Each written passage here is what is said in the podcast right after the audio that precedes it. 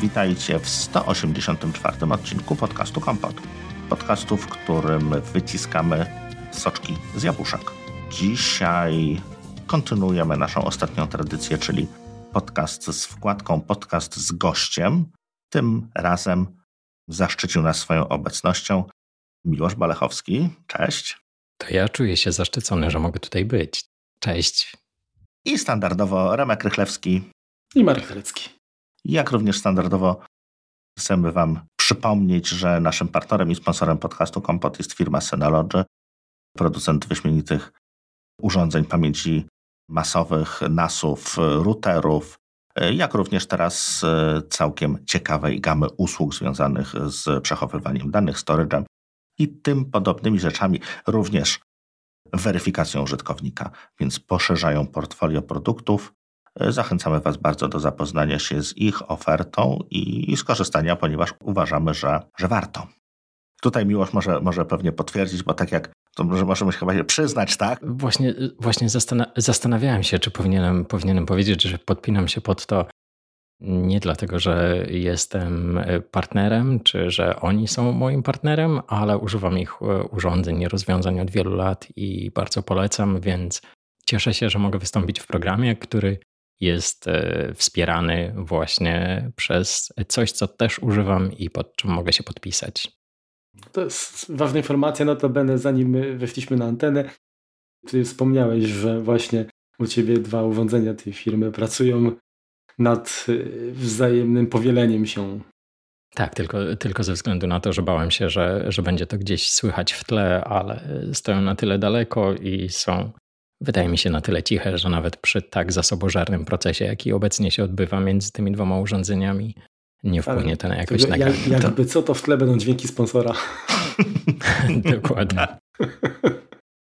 Miłoszu, mamy zamiar wypytać Cię y, na temat trybów skupienia, bo, bo jesteś tego użytkownikiem, jak się, jak się udało nam dowiedzieć, ale może zacznijmy od tego, jak wygląda obecnie Twój setup, Twój park sprzętowy, jeśli chodzi o urządzenia Apple, tak żeby każdy mógł ewentualnie no, wziąć y, jakby poprawkę, czy, czy po prostu mieć odniesienie, z czego korzystasz E, jakie jest, z, którymi, z których urządzeniami spędzasz najwięcej czasu, e, jak to po prostu wygląda u, u ciebie. Jasna sprawa. Chyba muszę zacząć od tego, że jestem użytkownikiem iPada czy iPadów i bardzo, bardzo je lubię. E, używam iPada prawdopodobnie w troszkę szerszym zakresie niż większość użytkowników, bo od mm, kilku lat powtarzam, że to iPad jest moim głównym komputerem. I liczba mnoga bierze się stąd, że e, obecnie mam 13-calowego iPada Pro e, z 2020 roku. Mhm. To jest ten model jeszcze bez e, M1, ale też nigdy nie potrzebowałem takiej mocy obliczeniowej w nim. W sensie ten mój model praktycznie w żadnej chwili. Y, w sensie ja nie używam go do czego? Do, do, takich rzeczy, w których musiałbym czekać na, na urządzenie, więc y, większa wydajność y, nie jest, nie jest mi tutaj potrzebna. I to zajmując się grafiką, aż tak? E, nie, właśnie ja nie tyle zajmuję się grafiką na nim. Uh mhm. -huh. Robię selekcję zdjęć w Lightroomie uh mhm. -huh. i jest on ekstremalnie szybki. To robi wrażenie na każdym, komu, komu to pokazuje ale to bierze się raczej stąd, że pracuję w taki sposób, że nie zgrywam zdjęć bezpośrednio na iPada. Jasne. Tylko importuję je na swoim komputerze stacjonarnym. On generuje tak zwane smart previews, uh-huh. które są potem synchronizowane z iPadem, więc iPad przy tej mojej selekcji tak naprawdę pracuje na dużo mniejszych i łatwiejszych do obróbki plikach i dlatego jest szybszy. Właściwie dlatego jest wystarczająco szybki i tutaj nie mam, nie mam do niego żadnych zastrzeżeń i, i dlatego większa wydajność w żaden sposób mnie tutaj nie kusi. Ale do niego dołączył jakiś czas temu, właściwie chwilę po premierze, iPad mini szóstej generacji, którego bardzo mi brakowało i który, który szalenie mnie cieszy. I, I, pewnie jeszcze, jeszcze wspomnę o nim e, w dalszej części tego odcinka. Mam nadzieję, że, że będzie okazja, żeby, żeby o nim e, powiedzieć coś więcej. Ale to się znowu wzięło stąd. Czuję, że, że muszę to wytłumaczyć, bo y, dwa iPady no nie dla wszystkich wydaje się to zrozumiałe czy nawet logiczne. A to się wzięło właśnie stąd, że kiedy sprzedałem swojego ostatniego laptopa i kupiłem wówczas 10,5 calowego iPada Pro, mhm. to ten 10,5 calowy miał być takim kompromisem. Takim wystarczająco małym, żeby być mobilny, ale też wystarczająco dużo, żeby właśnie w trakcie pracy nie brakowało tej powierzchni ekranu. I okazało się, że właśnie ten, tamten iPad był takim kompromisem. I, i był za mały do wygodnej pracy, a za duży do tego, żeby, żeby z niego czytać, siedząc na sofie czy, czy leżąc w łóżku, e, zwłaszcza kiedy chciałoby się trzymać go jednorącz. Dokładnie, tak. I, i tutaj, tutaj e, to, to pojawienie się tego iPada mini było, było czymś, na co, na co długo czekałem i dlatego na jego zakup zdecydowałem się momentalnie. I jestem zachwycony, bo jest dokładnie tym, czym, czym chciałem, żeby był i jest fantastycznym kompanem tego większego iPada. Czyli to jest teraz taki dla ciebie iPad do, nie wiem, do fotela, do, na kanapę, a ten masz taki bardziej stacjonarnie, jak gdyby do pracy, tak? Czy, czy masz jakiś inny podział? Dokładnie tak. Mhm. Dokładnie tak. Właśnie y, o tym, o tym chciałem wspomnieć, że tak naprawdę obecnie duży iPad często zostaje w ogóle w biurze. Nie, nie zabieram go stąd w domu, mam już tylko małego iPada i, i z kolei mały iPad nie jeździ ze mną do biura. Więc tutaj podział jest dość wyraźny. Jeżeli w domu nie pracuję, to do tej tak często i powszechnie zwanej konsumpcji treści mhm. służy mi wyłącznie ten, ten mniejszy iPad, w czym sprawdza się absolutnie doskonale. A to ja zadam takie pytanie uzupełniające, jeżeli mogę wtrącić się, bo mnie strasznie ciekawi, mhm. skoro y, nowy mini spełnia jakby tę rolę tego uzupełniacza w takim mniejszym wydaniu, czyli bardziej mobilny, wygodniejszy, tak jak wspomniałeś. Co by Cię powstrzymywało przed zakupem wcześniejszej wersji mini? No i teraz zapędziłeś mnie trochę w kozi róg, bo to jest rzecz, o której zwykle nie mówi się głośno, żeby nie zostać e, niepoprawnie ocenionym, ale odkąd iPad ma te proste krawędzie, nie mogłem patrzeć na poprzednie. Mi się zwyczajnie nie podobał.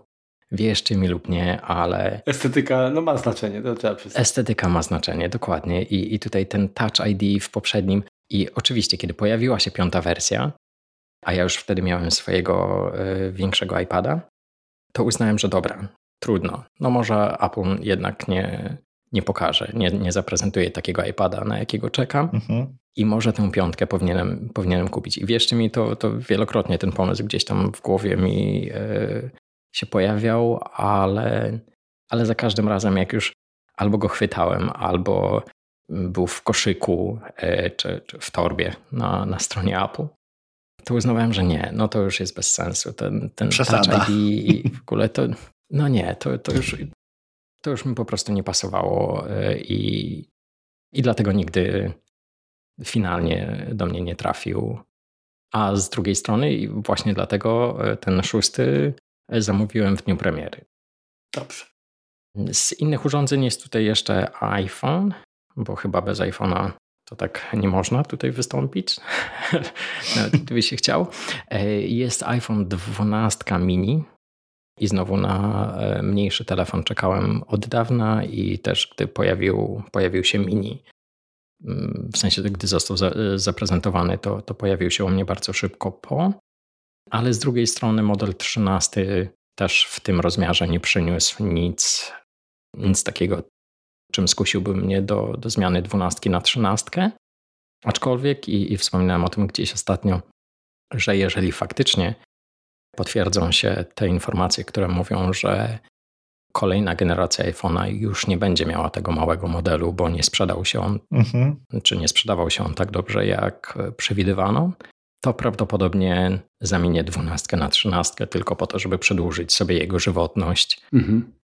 I, i w, żartowałem nawet, że pewnie chętnie kupiłbym drugą trzynastkę, schował do szuflady i po trzech latach czy czterech zamienił tę jedną na, na kolejną, jeśli faktycznie małego telefonu miałoby już nie być, bo jestem wielkim fanem tego rozmiaru i, i też wyglądu, bo znowu te proste krawędzie w iPhone'ie mhm to jest coś, co cieszy mnie tak samo jak w tym mniejszym iPadzie.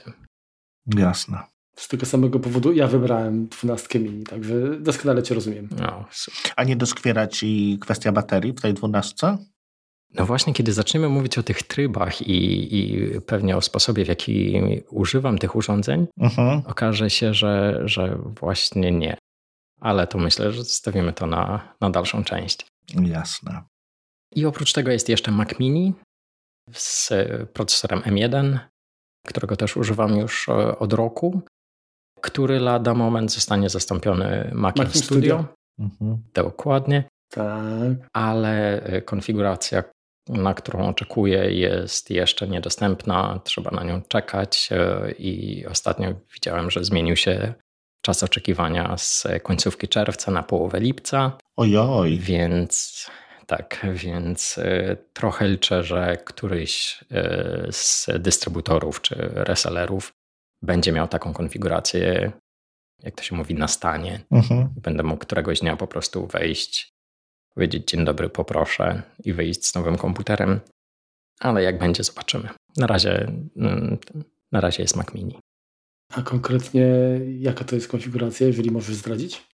Oczywiście. Zdecydowałem się na e, Maca Studio z e, M1 Max, bo 20 rdzeni nie potrzebuję w większości przypadków. Z tą słabszą, czy też e, bardziej uszkodzoną grafiką, czyli 24 rdzenie. Mhm. Za to 64 giga pamięci RAM i co najmniej 2 terabajtowy dysk. Trochę chodzi mi po głowie 4 terabajty, ale jednak Patrzysz na dodatkowe 3000, tak, dodatkowe 3000 zł w tym przeskoku już między y, dwoma a, a czterema, a przecież za samo to 2 terabajty już się bodajże dopłaca 3 czy nawet 4000, bo podstawowy dysk w nim to jest 512 giga tak, niestety. Tak, tak. Więc y, wydaje mi się, że, że nauczę się żyć z tymi dwoma terabajtami. Szczególnie, że to jest stacjonarny komputer. No w gruncie rzeczy możesz dwuterabajtowy dysk teraz kosztuje w granicach chyba tysiąca, może nieco więcej. Szybki powiedzmy 1500 zł będzie. No, ale mi już ma nasy, to i tak i tak wszystkich danych naraz przecież y, mieć, że tak powiem, w stacjonarce chyba nie musisz. To jeżeli już tak e, wchodzimy w to, to do tego Maca Mini e, z M1, którego kupiłem jako komputer, który zastępował u mnie starego Maca Pro, mhm. którego bardzo lubiłem, dlatego właśnie, że miałem wewnątrz obudowy e, łącznie 10 dysków. Po części dzięki Remkowi właśnie, który kiedyś mi sprezentował taki bardzo fajny gadżet do tego komputera, który pozwolił mi zamiast jednego z napędów Blu-ray czy DVD włączyć, e, podłączyć cztery dyski dwójpółcalowe więc łącznie miałem tam wiele, wiele dysków, wiele terabajtów e, przestrzeni wewnątrz obudowy, co, co jak już wspomnieliśmy, e, dla e, estety we mnie było bardzo ważne, mhm. bo miałem po prostu komputer pod biurkiem, z którego wychodziło kilka przewodów i, i to tyle. A do Maca Mini dokupiłem sobie taką dwudyskową macierz G-Drive, w której są dwa 12-terabajtowe dyski. I one działają oczywiście w RAID 0, Dobrze mówię? Mam 12 terabajtów przestrzeni, która się, e, a dyski się duplikują jako, mm, czyli RAID 1. jeden tak. W mirroringu. Mhm. Tak. No i właśnie z tego chciałbym po trosze zrezygnować, bo jak się okazało, mój Mac Mini ma port Ethernet 10-gigabitowy, mhm. bo, bo dobrałem sobie to jako opcję, a mój NAS, Synology rzecz jasna, został rozszerzony o kartę 10 gigabitów i transfery między komputerem a NASem są dla mnie na tyle wystarczające, że ta macierz jest takim miłym dodatkiem, ale na pewno niekoniecznym w moim przypadku. Dlatego tak troszkę chodzi mi po głowie ten Mac Studio z troszkę większym dyskiem wewnątrz, mhm. właśnie, właśnie po to, żeby zrezygnować ze wszystkiego leżącego dookoła chociaż być może skończy się tak, jak właśnie Ramek zaproponował, czyli jakiś e, kolejny dwuterabajtowy dysk w e, obudowie Thunderbolt, żeby był szybki i jakiś taki logiczny podział tego, logiczny podział danych mhm. pomiędzy nimi. To troszkę sprzętu jest, ale wszystko uzasadnione, jak widać. Mam nadzieję. Dobrze, to przejdźmy do, do trybów skupienia może jako taka na początku pierwsza kolorowanka, no bo po co to komu, główny koncept y, i dla kogo według Ciebie byłoby to najbardziej korzystne, żeby, żeby z tego zacząć używać. Przyznam się, ja właściwie z tego nie korzystam. Jestem tutaj ciemny człowiek. Próbowałem to włączyć, ale nie widziałem do tego żadnego zastosowania i no przekonuj mnie. O, może tak. No właśnie. Przekonuj nas, bo ja przyznam, że dokładnie mam ten sam problem, tak? Znaczy jestem, jestem troszeczkę zbyt chyba leniwy, ale jak odpowiednia argumentacja potrafi mnie przekonać do, do tego, żeby jednak zaangażować się, więc Kurczę, chłopaki, troszkę żałuję, że zaczęliście to właśnie w ten sposób, bo kiedy przyjechałem nie, nie, tutaj. Nie, to... E, nie, ale tylko, tylko dopowiem, że kiedy przyjechałem tutaj do, do, do biura i, i tak cały czas po drodze jeszcze myślałem o tym temacie właśnie trybów e, skupienia, to uznałem, że no moim zadaniem nie jest nikogo przekonać, bo przecież e, wiadomo, że to nie jest tak, że jeżeli coś sprawdza się mi, to automatycznie sprawdzi się innym i, i, i też nie chcę uzurpować sobie prawa do mówienia innym, jak powinni to sobie ustawić, e, po to, żeby było dobrze, bo to jest jedyny, jedyny dobry sposób. Ale jeżeli to ma Was jakoś zmotywować, to już na wstępie powiem, że moim zdaniem każdy na tym skorzysta, e, bez względu na to właśnie w jaki sposób używa swojego telefonu, e, w jakiej pracuje branży, jaki ma kontakt z bliskimi czy dalszymi znajomymi i i jak się zapatruje na te szeroko rozumiane rozproszenia w codzienności, to skorzysta na tym każdy, aczkolwiek tak jak Marek wspomniał, że jest zbyt leniwy, to właśnie przez to, że to jest taki manualny proces, któremu trzeba poświęcić trochę czasu i trochę przemyślenia tego, jak chciałoby się, żeby to, to wyglądało, to może się okazać, że właśnie te tryby skupienia nie są dla wszystkich, a z drugiej czy już trzeciej strony trochę nie wyobrażam sobie, jakby to miało być zrobione w taki sposób, żeby nie właśnie, żeby nie, nie było konieczne ten nasz, nie był konieczny ten nasz manualny wkład na początku. Nie sądzę, żeby jakakolwiek e, sztuczna inteligencja mogła się tym zająć, czy jakiś algorytm, który by sprawdzał, kiedy kto powinien się do nas dostać, czy no, o, tym, o tym pewnie będziemy, będziemy mówili za chwilę. Ale tak naprawdę przez to, że uważam, że Wszyscy potrzebujemy koncentracji, żeby wykonywać swoją pracę najlepiej jak potrafimy, a iPhone jawi mi się trochę jako taki, mm, to może zabrzmieć dość filozoficznie, ale jako taki koń trojański, który, tak. który w przebraniu technologii obiecującej ułatwianie życia codziennie robi zamach na naszą uważność i, i zdolność pozostania skupionym przez dłuższy czas. A znowu uważam, że ta zdolność koncentracji jest obecnie tak deficytowa, czy, czy jest takim deficytem i, i będzie coraz bardziej w kolejnych latach, zwłaszcza obserwując e, nieco młodsze pokolenie, to właśnie ona w przyszłości będzie warunkować czy decydować o, o nas jako pracownikach, czy przedsiębiorcach, czy, czy mm, twórcach jakiego, jakichkolwiek treści, właśnie poprzez to, jak jak zdolni jesteśmy do utrzymania skupienia czy koncentracji nad danym zadaniem. Bardzo mądrze to ująłeś i zresztą ja chciałbym jakby to odnieść, że tak naprawdę my, jako osoby, które y, wchodziły w świat internetu w momencie, gdy on się tworzył, mamy dużo łatwiej też, y, lepiej sobie radzimy z oddzielaniem jakby tych mm, ziarna od plewów, tak? W tym sensie ten szum informacyjny ogarniamy, natomiast ja to widzę po y, chociażby moich uczniach, którzy mają z tym problem. Wyszukiwanie informacji, y, jakby ocenianie wiarygodności informacji dla nich stanowi to duże wyzwanie. I ta nieumiejętność radzenia sobie z tym natłokiem informacji.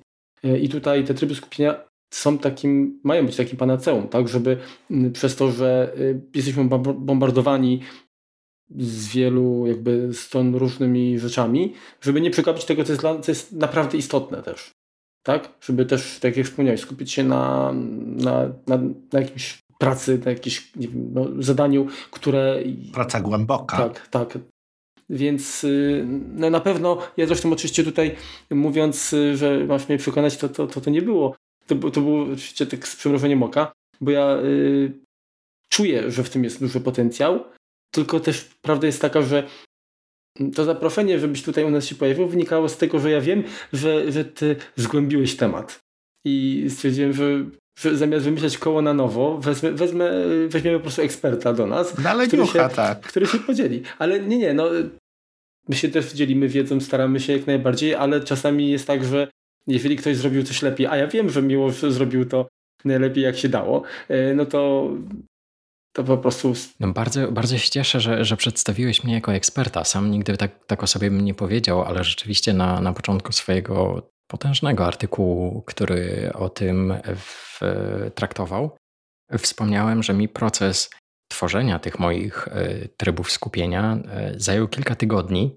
I wiem, że taka informacja absolutnie nikogo nie zachęci, e, i, i mówię o tym tylko dlatego, że ja na to czeka, czekałem latami. Dla mnie tryby skupienia są największą zmianą, czy największą, najlepszą funkcją w systemie iOS, jaka istnieje, jaka pojawiła się w ostatnich latach. Na nic nie czekałem tak bardzo, bo tak jak wspomniałem o tym, że, że ten iPhone, czy, czy w ogóle rozglądam się po biurku i widzę tutaj te oba iPady i, i iPhone'a i stoję przecież przed ekranem swojego, swojego Maca, że mm, one trochę, w sensie nie same z, e, same z siebie, ale jednak trochę stają starają się ukraść naszą e, uwagę czy uważność. Jasne. Poprzez to wszystko, na co im pozwoliliśmy, czy na co pozwol, pozwala system operacyjny, na wszystkie serwisy, którym pozwoliliśmy wysyłać sobie powiadomienia, czy wszystkie aplikacje, które z automatu przez wiele lat same E, wysyłają swoje powiadomienia, bo tak to jeszcze podaję, że przed iOS 13 działało, czyli każda zainstalowana aplikacja, jeżeli nie wyłączyło się powiadomień gdzieś tam w jej ustawieniach czy, czy ustawieniach systemu, to ona domyślnie mogła nas o wszystkim powiadomić.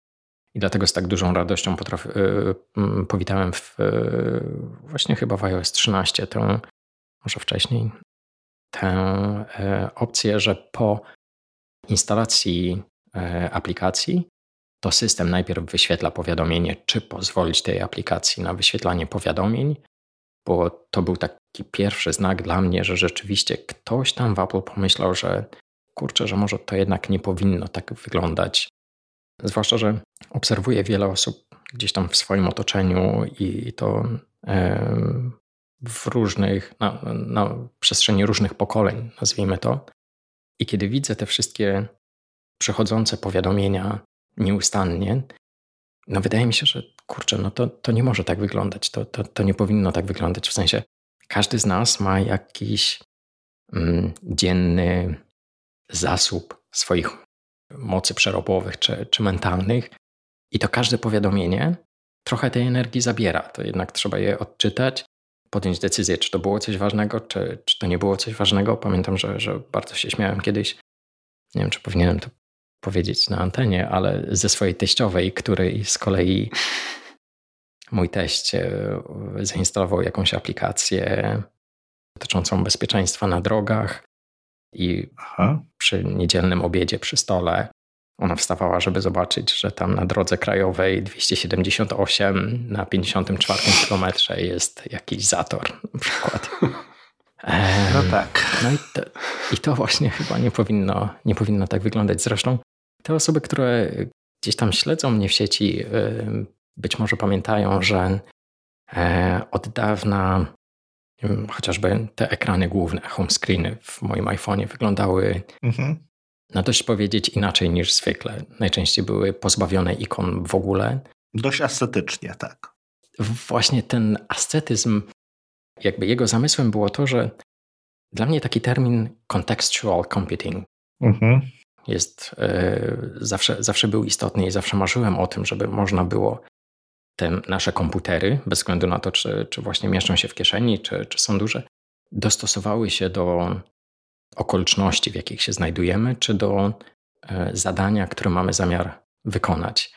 E, I pamiętam, że już wiele lat temu tworzyłem jakieś skrypty w Keyboard Maestro, które e, uruchamiałem jakimś tam skrótem klawiszowym, który z kolei sprawiał, że u mnie aplikacje na Macu same się wyłączały, włączały się te, których używałem do konkretnego zadania, czyli jeżeli uh mhm. -huh. brałem się za pisanie artykułu, a wcześniej obrabiałem zdjęcia, to wystarczył jeden skrót klawiszowy, który zamykał Lightrooma, Photoshopa i wszystkie tego typu aplikacje, a włączał aplikację do pisania, włączał jakiegoś tam MindNote, włączał być może jakieś tam okienko z e, notatkami.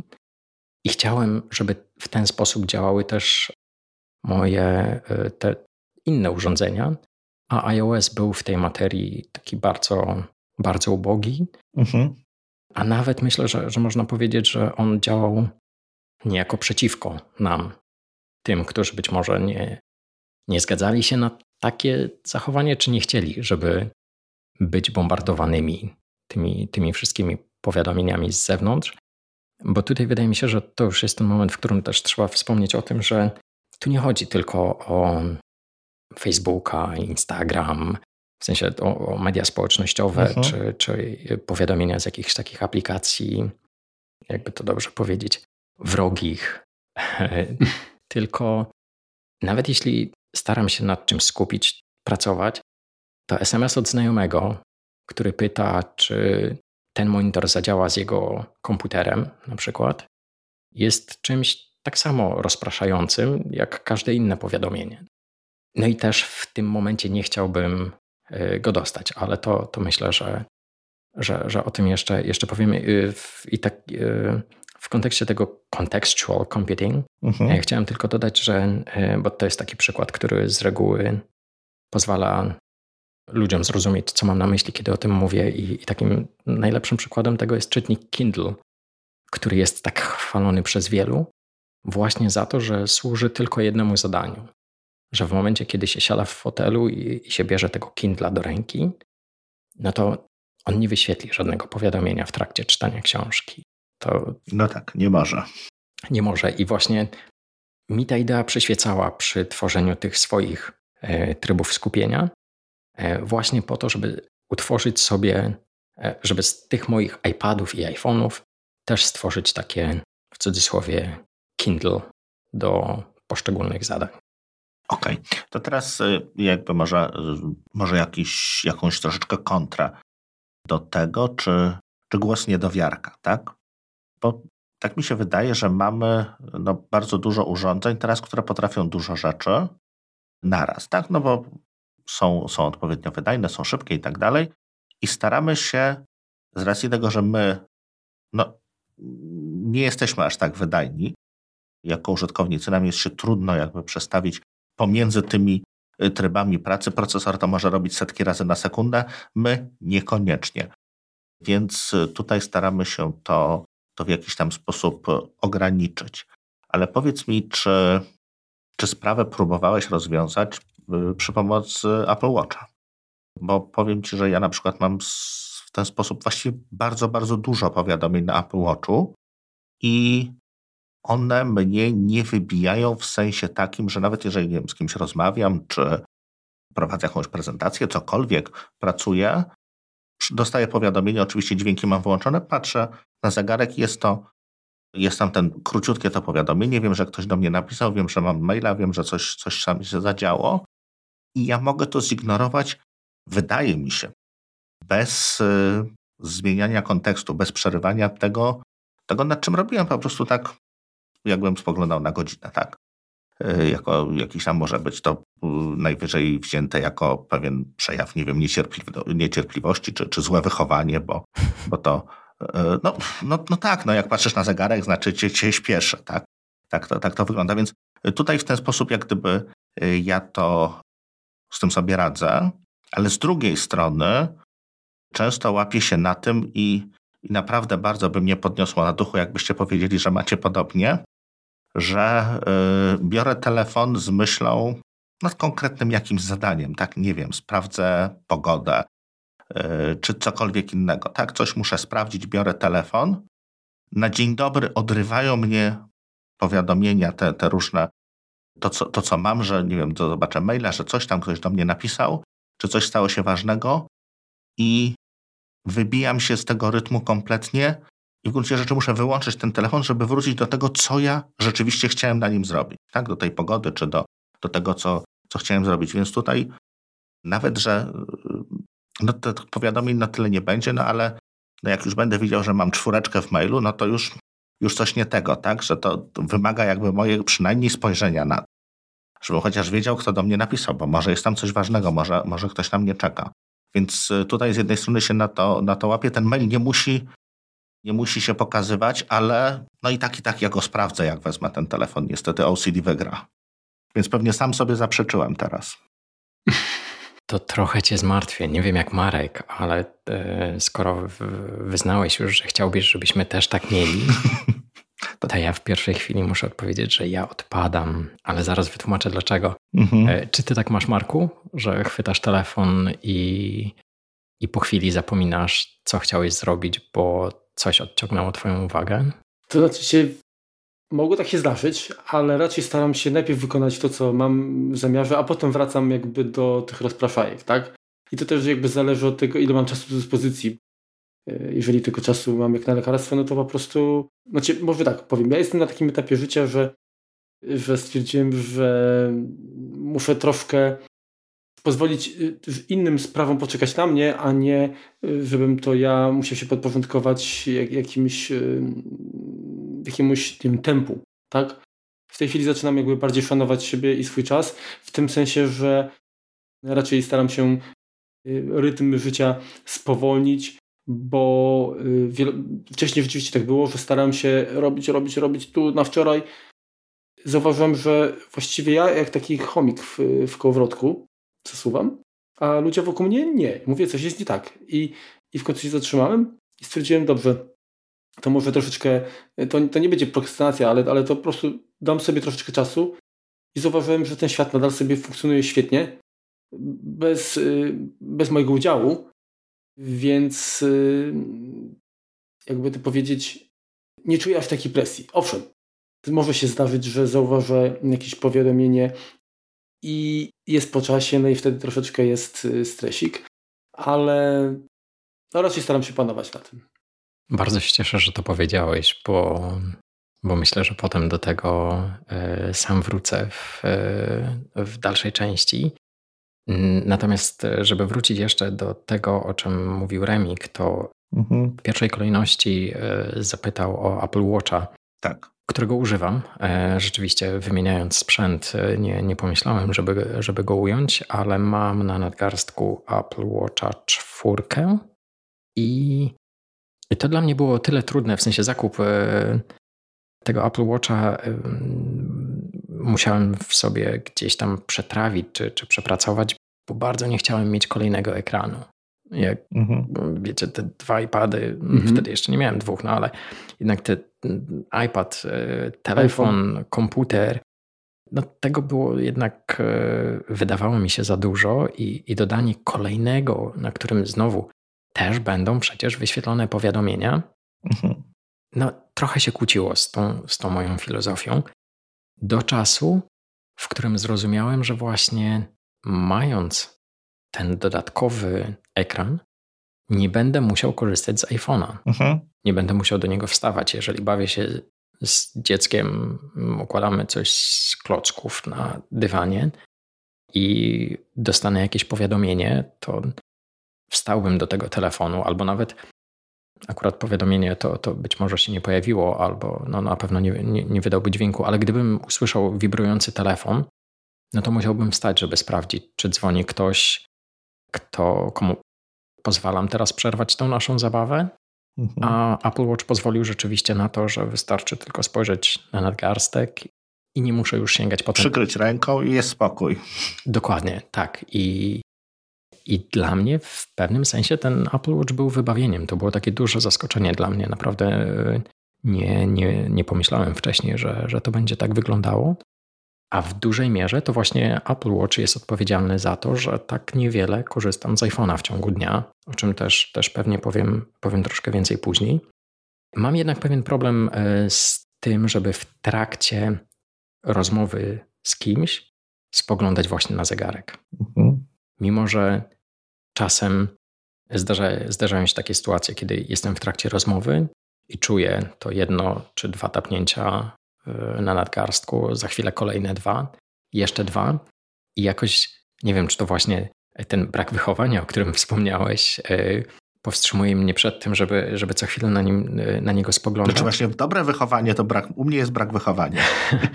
I, i, I właśnie tak tutaj nie, nie potrafię się przełamać, czy nawet nie chcę chyba. Mhm. Więc to jest coś, co zawsze sprawdzam już po, po rozmowie, czyli, czyli wydaje mi się, że tak mocno mi zapadł w pamięć taki cytat kiedyś, e, że jeżeli się z tobą spotykam, to ostatnie, co chcę zobaczyć, to twój telefon leżący na stoliku. I wydaje mi się, że tutaj ten, ten zegarek, e, który też gdzieś tam by zaświecał, czy, czy, czy właśnie wibrował na nadgarstku, byłoby, byłby czymś podobnym.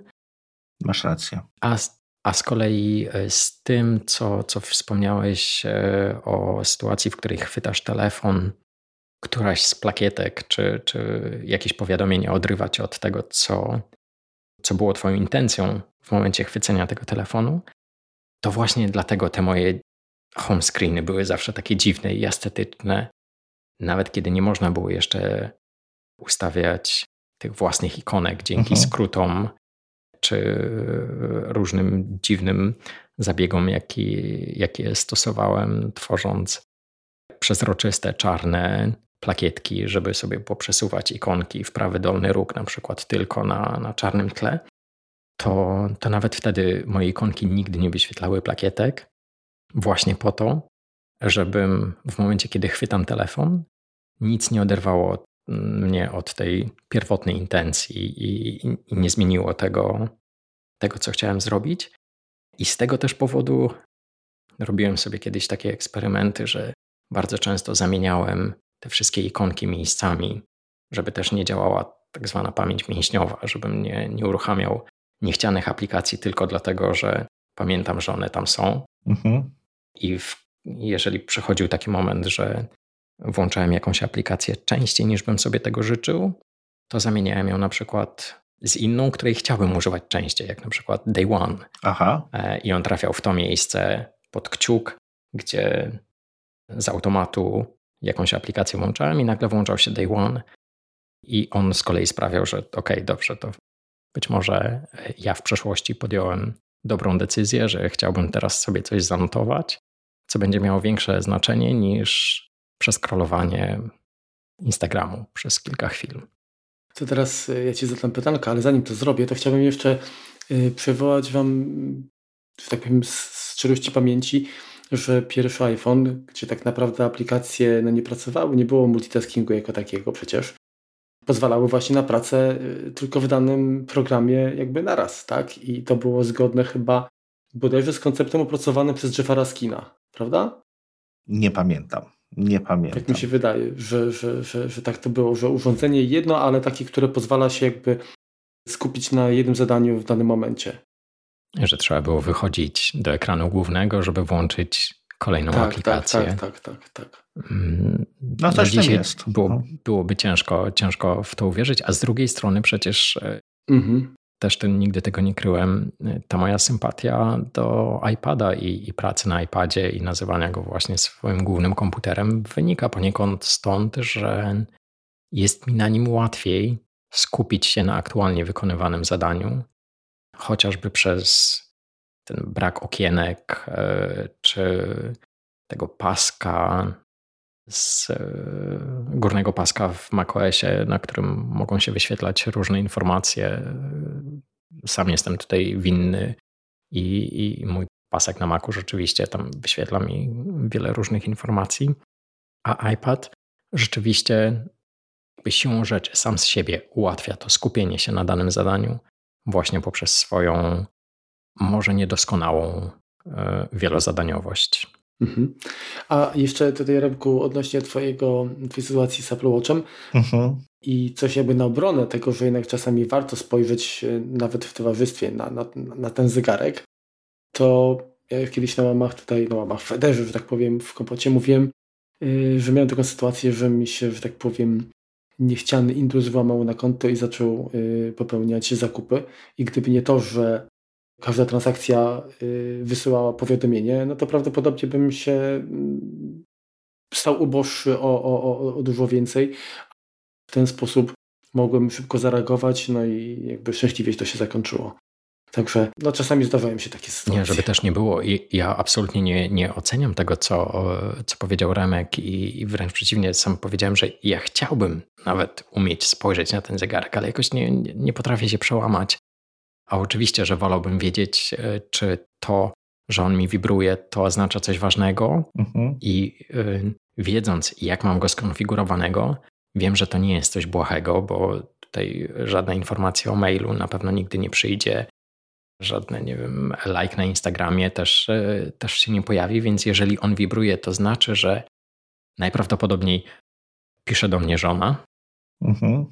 I to z kolei może oznaczać, że to jest, to jest coś ważnego. Potencjalnie coś ważnego, tak. Dokładnie, ale, ale mimo wszystko jakoś tak e, ciężko jest mi e, nauczyć się na niego spoglądać w trakcie, w trakcie rozmowy, czy, czy w ogóle w towarzystwie. Ale oczywiście, wiadomo, po, po chwili się odwracam i ten swipe z góry ekranu gdzieś tam e, następuje, żeby, żeby właśnie nie martwić się niepotrzebnie, czy, czy nie martwić się na zaś. Miłoszu, to teraz tak. Po skupienia, tak mówi, jak, jak wspomniałeś wcześniej, jakby taki zaczątek tej pracy nad y, panowaniem nad powiadomieniami y, pojawił się już w iOSie 13 bodajże, tak? Czyli już trochę wcześniej. I chciałem się Ciebie spytać, y, jak Ty byś wyjaśnił, czy jakby uzasadnił, czym odróżnia, jakby, co wyróżnia aktualne tryby skupienia w zestawieniu z wcześniejszymi trybami. I z tego co pamiętam, to były dwa, czyli nie przeszkadzać i tryb sen. Tak naprawdę były trzy, bo było jeszcze driving. E, ten taki A, no, półtryb, który, Masz który, rację, akurat tak, powiadamy. u mnie nie miał który, zastosowania, więc faktycznie zapomniałem o nim, ale... On, on powiadamiał innych, że, że prowadzisz auto i, i to działało z automatu, także jeżeli dostawałeś SMS, mhm. to on, on na ten SMS odpisywał, że teraz prowadzisz auto i dopóki nie dojedziesz, to, to nie odpowiesz na tę wiadomość. Ale wcześniej tak naprawdę w iOS 13 pojawił się ten Do Not Disturb, czyli tryb nie przeszkadzać, który znowu powitałem z ogromnym entuzjazmem i mimo jego takiej prostoty, bo, bo tak naprawdę on działał bardzo binarnie w tym sensie, że on był taką ścianą, która nie przepuszczała niczego. I to był rzeczywisty tryb nie przeszkadzać, czyli jeżeli się go włączało, to chciałoby się, y, żeby telefon zamilkł. Na... Byś w klatce Faradaya. Dokładnie. E, I, I, wygodne było to, że można było e, ustawić sobie na nim e, czas, w jakim to ma obowiązywać, i, i można było już wtedy ustawić, że żeby to było na godzinę do końca dnia i do opuszczenia lokalizacji, w której się aktualnie znajdują, a nawet w sensie znajduje użytkownik, a nawet jeżeli iPhone wykrył, że jest się w trakcie jakiegoś spotkania, które jest w kalendarzu, to można było, włączając ten tryb, e, wybrać, żeby on obowiązywał do końca danego spotkania. Co było wygodne, tylko że właśnie tam brakowało pewnych luk, bo, bo tak jak mówię, to działało tak zero-jedynkowo i, i on nie przypuszczał niczego, z wyjątkiem, i to tych wyjątków było bardzo niewiele, bo tryb nie przeszkadzać przepuszczał wyłącznie osoby dzwoniące. Więc automatu żadne wiadomości, maile, powiadomienia z e, różnych innych aplikacji, które mają jakieś wiadomości prywatne, to nigdy nie mogło przejść, a mogły dodzwonić się osoby, i tutaj można było wybrać wtedy bodajże tylko z listy ulubionych, albo tylko te, które zadzwonią dwa razy, czyli pierwszego połączenia nie przepuści, drugą próbę już tak. Mhm i, i bodajże nic więcej, więc e, to był taki naprawdę bardzo prosty, ale był to jakiś pierwszy krok e, z, ze strony Apple. Natomiast tryby skupienia to, to jest taki tryb nie przeszkadzać, ale wreszcie z możliwością dopasowania do, no, do swoich potrzeb, które zmieniają się w zależności od pory dnia czy, czy okoliczności, w jakich się znajdujemy. Więc w tych trybach skupienia mamy całkiem sporo opcji, które pozwalają właśnie w odróżnieniu od trybu nie przeszkadzać, przepuszczać konkretne osoby lub konkretne aplikacje ze swoimi powiadomieniami. I mówiąc przepuszczać konkretne osoby, Mam tutaj na myśli bardzo ciekawe rozwiązanie, które, które pojawiło się w iOS 15 właśnie, które sprawia, że jeżeli do tej tak zwanej białej listy dodam na przykład swoją żonę, to z punktu widzenia telefonu nie ma znaczenia, czy ona do mnie zadzwoni, e, napisze wiadomość na iMessage, czy wyśle maila, czy napisze za pomocą którejkolwiek innej aplikacji, która jest w stanie, dzięki jej deweloperom, rozpoznać, że to jest ten sam kontakt. Więc tak naprawdę e, czuję, że po raz pierwszy tak realnie opłaciło mi się utrzymanie porządków na swojej liście kontaktów, mhm. e, dopisywanie maili do, do wszystkich, e, wszystkich kontaktów e, na tyle, że właśnie nie ma znaczenia, jaką formę komunikacji wybierze przepuszczona osoba, ona będzie przepuszczona bez względu na to. Mhm. No to jest rzeczywiście postęp znaczny.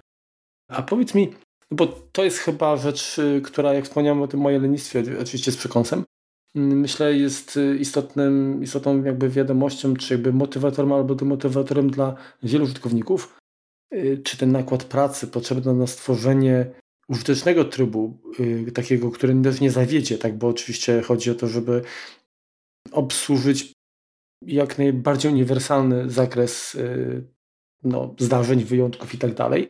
Czy ten nakład pracy który na pewno to, to nie jest try, trywialne, to tego się nie zrobi pewnie w kwadrans y, 3. Właśnie ten nakład pracy, czy on przyniesie na tyle wymierne korzyści, że, y, że będzie uzasadniony. Bo wiadomo, że jakby to powiedzieć, im człowiek jest bardziej doświadczony, tym szybciej sobie z tym poradzi, tak? I, i przede wszystkim też y, trzeba wiedzieć, czego się chce, tak? Więc y, na pewno dla początkującego tworzenie takiego trybu to jest, czy to może być spore wyzwanie.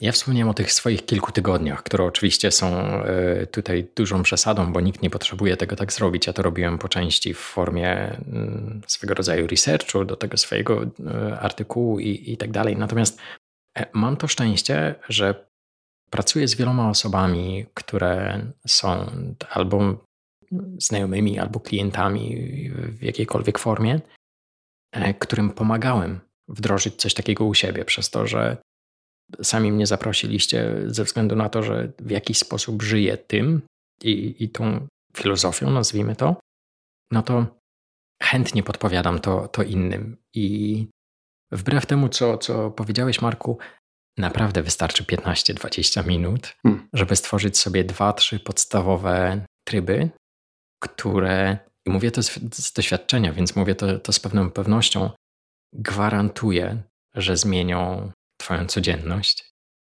Oczywiście korzystnie, bo pierwsze osoby, które stworzyły coś takiego u siebie, właśnie w takie 15-20 minut, kiedy wspólnie usiedliśmy, przeanalizowaliśmy kilka scenariuszy i, i ustawiliśmy to, to e, razem, to ten taki feedback, czy, czy ich e, pierwsze wrażenia po, po kilku pierwszych dniach, zawsze było to samo, że jest im jakoś tak dziwnie, bo tak, tak pusto. Także właśnie jakby no, no świat taki nagle, czasu się więcej tak, zrobiło. Właśnie jakby świat przestał e, coś od nich chcieć. Mimo, że tak jak Marek powiedział, no ten świat wciąż się kręcił i, i to nie wpłynęło negatywnie, tylko że było dość trudne na początku do poradzenia sobie właśnie w kontekście tej takiej ciszy i trochę nudy, o której też chciałbym powiedzieć potem troszkę, troszkę więcej. Dobrze, to ja może jeszcze dalej, przepraszam, troszeczkę gram, troszkę nie, y, niedowiarka. No to akurat będzie przykład taki mój, który no niestety się wydarzył. Może tak, tak przyjmijmy. Ja posiadając tam jakiś tam typ, tryb nie przeszkadzać, czy korzystając z tego, jednym z takich czasu, który zostawiałem dla sobie, był moment, kiedy jem, tak? Czyli nie spędzam zbyt dużo czasu na jakiś tam posiłek, ale starałem się wtedy zająć tylko i tym, tylko i wyłącznie tym, żeby zjeść ten lunch i potem wrócić do pracy, tak żeby nie przerywać tej jednej czynności. No i traf chciał, że podczas tej czynności nie odebrałem telefonu. Widziałem, kto dzwoni, z którego powinienem się dowiedzieć, że mój ojciec miał właśnie zawał.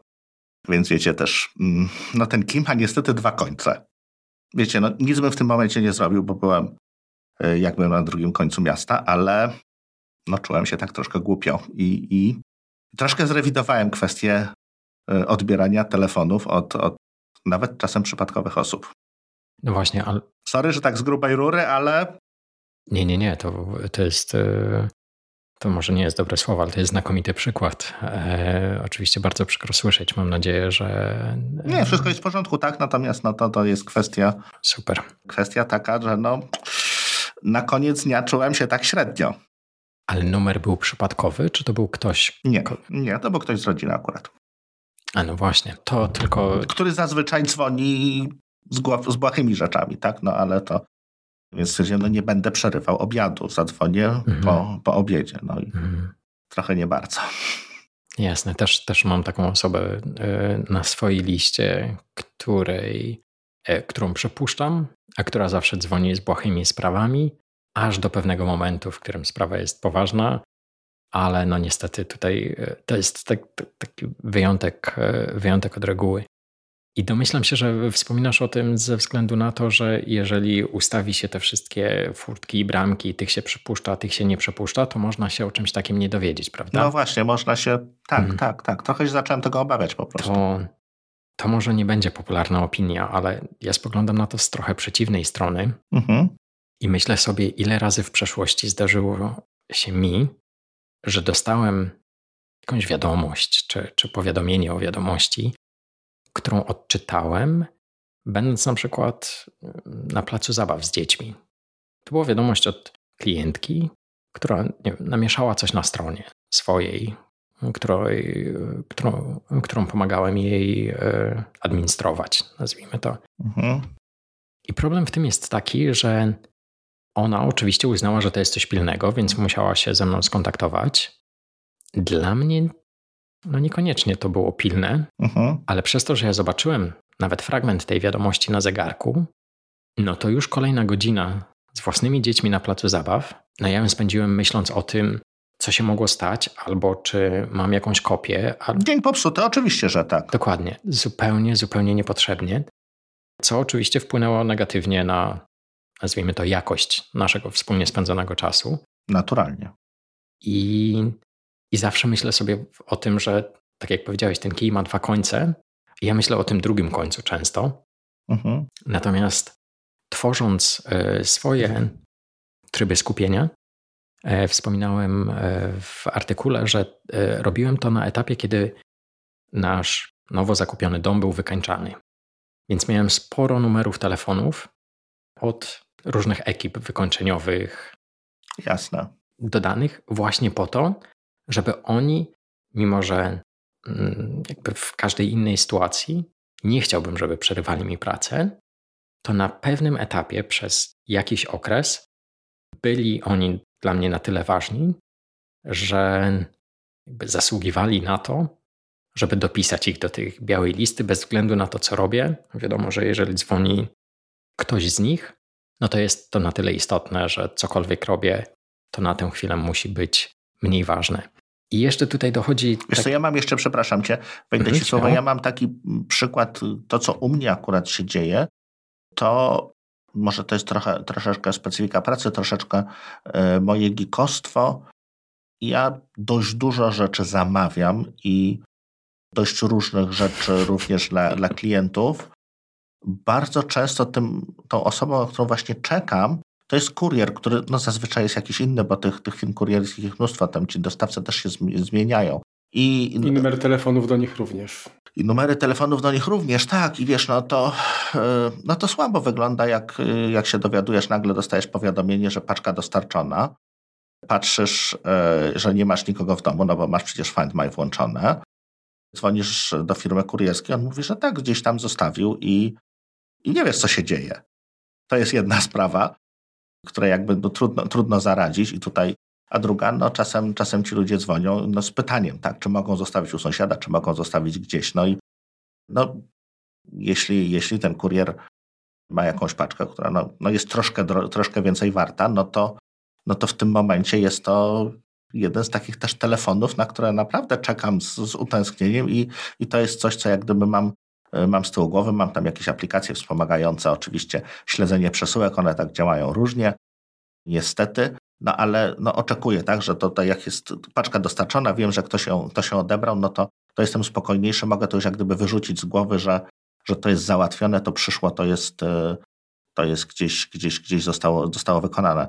A no tutaj też blokując się na to, też jak gdyby no, no, no, no odcinam się, a, a z drugiej strony to czy powinienem mieć tryb skupienia na dzień, kiedy oczekuję kuriera i taki, na który nie oczekuję, no, no widzisz, trochę sobie ja wiem, że za, za bardzo komplikuję i staram się, staram się jakby tutaj jakby, jakby w kontrze cały czas być, ale, ale pomóż. Nie, jesteś, jesteś świetnym niedowiarkiem i bardzo się cieszę, że mówisz o tym wszystkim. Zwłaszcza, że uśmiechałem się na samym początku, jak e, zacząłeś o tym mówić, bo tutaj poniekąd e, ratuje mnie pewnie to, że mieszkam w małym mieście, znam się z tymi wszystkimi kurierami, którzy dostarczają e, mi przesyłki. I w moim takim najbardziej ograniczonym trybie, właśnie do, do mojej pracy w skupieniu, przepuszczam bodajże 7 osób, z czego czterech to kurierzy. Najbliższa e, rodzina dos- i kurierzy. Dokładnie tak, więc doskonale Cię rozumiem. E, u mnie, u mnie to działa właśnie w ten sposób i przez to, że właśnie no, znam się z tymi kurierami, to kiedy oni zmieniają e, swój rejon i wiedzą, że teraz będzie ktoś nowy, to oni mnie powiadają, powiadamiają wcześniej. Luksus, Miłosz, ale Dokładnie wiem, dlatego się chwalę, dlatego się chwalę. Widzę, widzę po twoim spojrzeniu, że, że e, mi zazdrościsz. Oni mi wysyłają wcześniej, Miłosz, teraz do ciebie będzie przyjeżdżał Michał, to jest jego numer telefonu, dopisz sobie, żebyś wiedział, że, że to on. Ale wierz mi, że przez pewien czas chodziło mi po głowie posiadanie drugiego zwykłego jakiegokolwiek telefonu leżącego w biurze, który miałby numer wyłącznie do podawania, podawany do wszelkich przesyłek, który wiedziałbym, że jeżeli ktoś tam zadzwoni, to jest to kurier. Albo fotowoltaika. Albo fotowoltaika. To... Wiesz co, właśnie powiedziałeś coś tak prostego i tak genialnego, na co przyznać się nie wpadłem. I to odpad, to jest. To jest. To jest, to rozwiązanie, jest rozwiązanie kilku kwestii. Ja, ja, nawet kartę SIM y, już gotową do tego celu mam nawet w szufladzie, bo, bo byłem na tyle bliski realizacji tego i, i okazało się, że w moim konkretnym przypadku nie jest to potrzebne, ale może pomoże to tobie. To jest naprawdę bardzo dobry Czyli pomysł. w sumie iPhone ze wsparciem dla dwóch kart SIM byłby całkiem też fajnym rozwiązaniem. No ale jest eSIM zawsze, no może być hmm. dodatkowy. Bardzo, naprawdę już, już, już widzę, że warto było ciebie za, zaprosić, a to dopiero początek.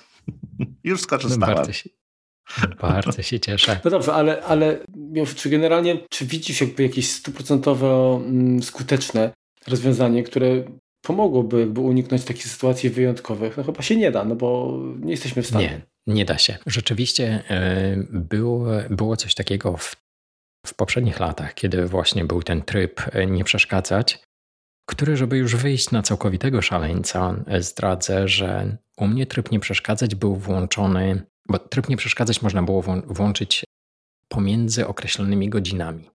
Uh-huh. I tak jak widziałem gdzieś tam na większości przykładów, większość osób e, włączała go na przykład między północą a szóstą rano.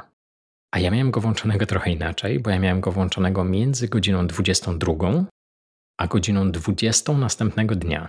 Bo okazało się, że uh-huh. on potrafi e, ogarnąć to, że ta pierwsza wartość jest wyższa niż druga. Uh-huh. I rzeczywiście działał przez 22 godziny na dobę. I, i oczywiście tutaj już to, to, to, nie jest miejsce, żebym tłumaczył, dla, dlaczego tak było. Natomiast y, wtedy rzeczywiście wspominałem znajomym czy, czy rodzinie, może nie tym najbliższym członkom rodziny, którzy byli przepuszczani, uh-huh. że jeżeli nie odbieram, to żeby zadzwonili drugi raz. Bo miałem tę opcję włączoną, że to pierwsze połączenie jest ignorowane, ale jeżeli to jest coś ważnego, to żeby zadzwonili drugi raz. I to oczywiście nie jest żadne wyjście, bo, bo to, to nie tak powinno działać, że, że ja muszę mówić ludziom, w jaki sposób powinni się ze mną skontaktować, Natomiast przez to, że właśnie tamten system był dość e, ubogi w opcje, to była to jedyna, e, było to jedyne rozwiązanie. Tryby fokus, czy tryby skupienia niekoniecznie e, akurat w tym aspekcie wprowadzają tak wiele dobrego. Z tą różnicą tylko może, że tutaj e, mm, do przepuszczanych osób można wreszcie dodawać grupy.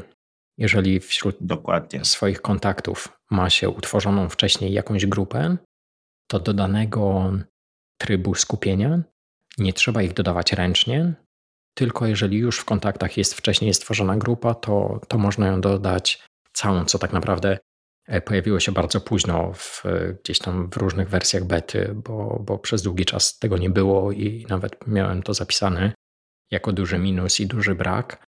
A, a potem na niedługo przed pojawieniem się oficjalnej wersji zostało to wprowadzone, więc e, bardzo się ucieszyłem, że usprawnia to proces tworzenia konkretnych trybów.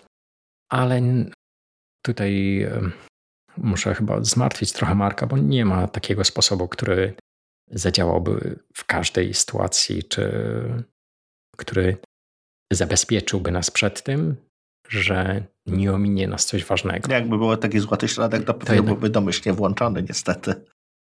Prawdopodobnie tak. A tutaj, tutaj jest, y, jest coś takiego, że e, przynajmniej w tym moim użyciu tych trybów działa taki mechanizm, że wprowadzam na bieżąco zmiany za każdym razem. Czyli jeżeli, nawiązując trochę do tego przykładu e, z wykończeniowcami, uh-huh. że w momencie, w którym wszystko już mieliśmy sfinalizowane, e, my zamieszkaliśmy, wszystko było rozliczone i tak dalej, i któregoś razu w trakcie pracy ten ktoś do mnie zadzwonił, to oczywiście ja odebrałem, Aha. porozmawialiśmy, ale po skończonej rozmowie jego telefon, jego numer telefonu już wypadł z tej listy w tym trybie. Pisałem wtedy jakiś artykuł, byłem skupiony, on mnie rozproszył Jasne. i automatycznie. Dokładnie. I, i, I, stracił swoją, swoją pozycję na, na tej białej liście, ale działa to też w drugą stronę.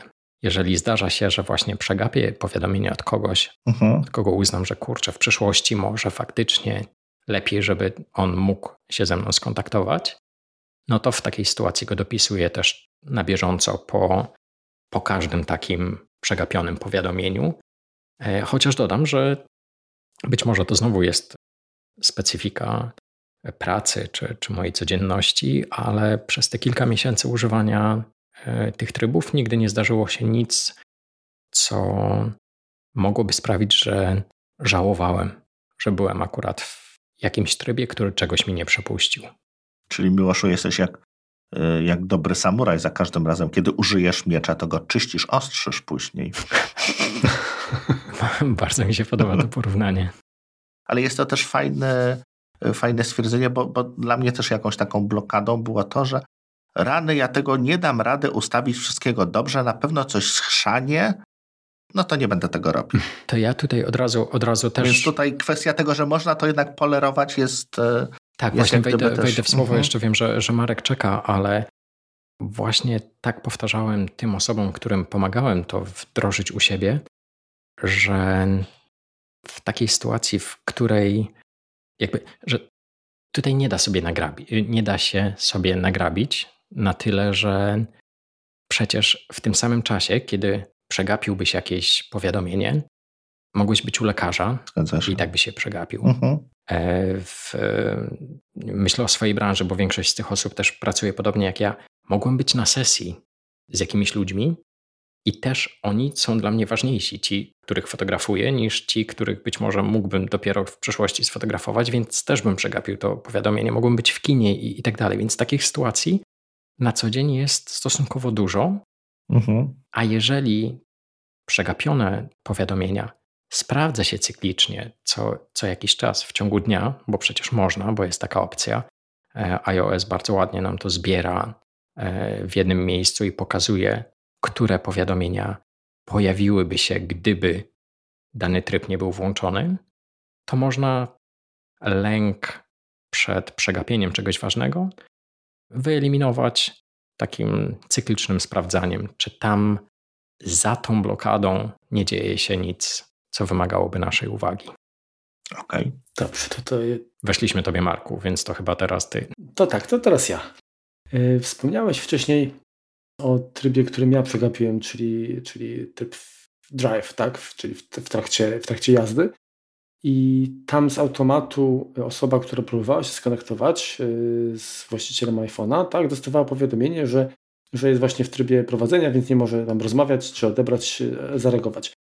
Tych trybach skupienia jest oczywiście też y, status niedostępności.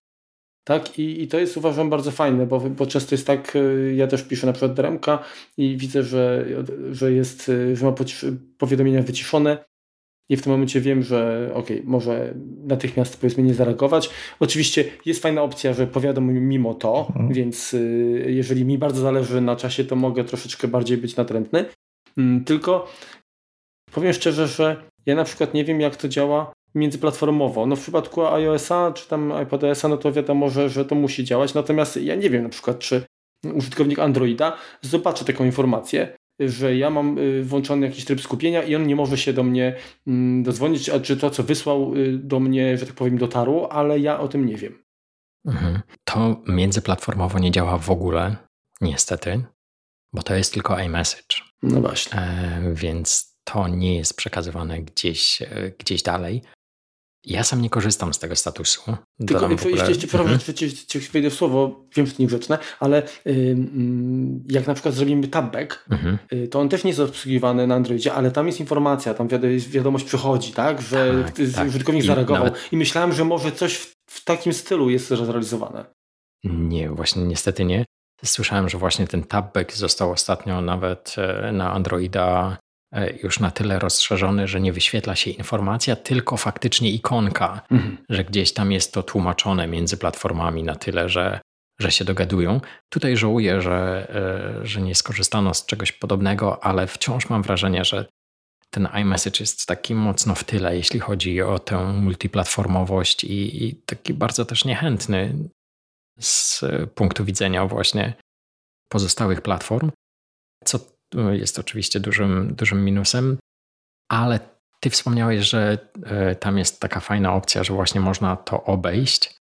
To ja chyba właśnie dlatego nie lubię e, i sam nie korzystam z tego statusu. E, to znaczy, nie korzystam z niego po części też dlatego, że tego statusu nie da się edytować. Nie mogę napisać tam czegoś własnego, tylko to jest automatyczna, mhm. domyślna informacja z systemu operacyjnego, która powiadomi drugą osobę, że tam jest bodajże Miłosz has his notification silenced, mhm. czy, czy po prostu y, ma włączone, y, włączone jakieś tam, y, ma wyciszone powiadomienia, więc ta informacja nie dotrze, ale jest ta opcja, żeby to obejść i to obejście, co oczywiście ma dużo sensu, że, że zostało, że się tam pojawiło, że zostało wdrożone, to w tym moim przykładzie z tym placem zabaw i tą klientką dotyczącą, e, w sensie z problemem z jej stroną, wierzę, że ona by kliknęła. No tak. To obejście, bo dla niej to było pilne i, i znowu dotarłoby do mnie coś, czego nie chciałem, żeby dotarło, więc nie zostawiam tej furtki u siebie otwartej, ale przyznaję, chyba jestem wyjątkiem, bo kiedy e, komunikuję się za pośrednictwem iMessage z innymi osobami, to bardzo często widzę ten status wśród osób, które E, z którymi kontaktuję się na co dzień lub którym właśnie pomagałem wdrożyć taki system u siebie, to oni wszyscy mają i rzeczywiście to jest, to może być przydatne dla kogoś, kto nie jest tak jak ja przyzwyczajony do tego, że ten iMessage jednak jest komunikacją asynchroniczną. Zawsze ją widziałem w ten sposób i, i tak naprawdę mm, tutaj docieramy do, do tego, że dla tej drugiej strony, to, że my sobie stworzymy tę taką barykadę i, i taki swój system, tych przepuszczam, tych nie przepuszczam, stajemy się, jakby to dobrze powiedzieć, trudniejsi w obsłudze przez osoby z zewnątrz. Mhm. I być może nie wszystkim się to podoba. No mniej dostępnie na pewno. No. Tak, nie wszystkim się to na pewno spodoba. Ja mam hmm, chyba ten problem jeszcze, że do mnie wiele osób zgłasza się z jakimś problemem, e, wiedząc, że prawdopodobnie będę znał odpowiedź na jakieś pytanie. I chyba właśnie dlatego ten iMessage od zawsze był dla mnie takim e, przykładem tej właśnie asynchronicznej komunikacji, bo nie wyobrażam sobie, żebym w trakcie dnia mógł na bieżąco tym wszystkim chętnym czy pytającym o coś odpowiadać. I nie chcę teraz robić z siebie kogoś, kto jest znany, czy do, do kogo e, odzywa się ileś tam osób. Natomiast często jest tak, że, że kiedy rzeczywiście zajrzę w te swoje powiadomienia, to widzę, że mam na przykład sześć osób, które na coś ode mnie czekają. Uh-huh. I zdecydowanie bardziej wolę poświęcić kilkanaście minut na odpisanie tym sześciu osobom naraz. E, znowu z tego samego powodu, e, o którym wspomniałem wcześniej, mogłem być u lekarza, mogłem być w kinie, mogłem być na spotkaniu, uh-huh. więc wydaje mi się, że to oczekiwanie, że ktoś odpisze od razu, no jest taki bardzo na wyrost. To jest coś, z czym, z czym co, co leży tak jakby u podstaw tej, tej mojej filozofii używania tych urządzeń. Tak znowu waham się, czy, czy, czy powiedzieć o tym w taki sposób, w jaki faktycznie o tym myślę, ale ja naprawdę nie godzę się na to, że żyjemy w czasach, w, którym, w których każdy z nas jest tak bardzo dostępny dla wszystkich, że kilkoma kliknięciami jesteśmy w stanie przerwać czy zakłócić nawet nie wykonywanie jakiegoś działania, ale jakąkolwiek czynność, czy, dokładnie, cokolwiek. I, I wiem, że może jestem z tego pokolenia, gdzie nie wiem, dzwoniący telefon nie sprawia, że wstaję od stołu i biegnę zobaczyć, kto dzwoni. Może gdybym, nie wiem, żył trochę więcej lat z, ze stacjonarnymi telefonami, które gdzieś tam dzwoniły w domach i jeżeli ktoś dzwonił, to zawsze to było z jakąś sprawą i trzeba było faktycznie bez względu na wszystko dobiec do tego telefonu i dowiedzieć się, w czym rzecz. I, I chyba właśnie dlatego tak trochę nie godzę się na to, żeby być dostępnym dla wszystkich.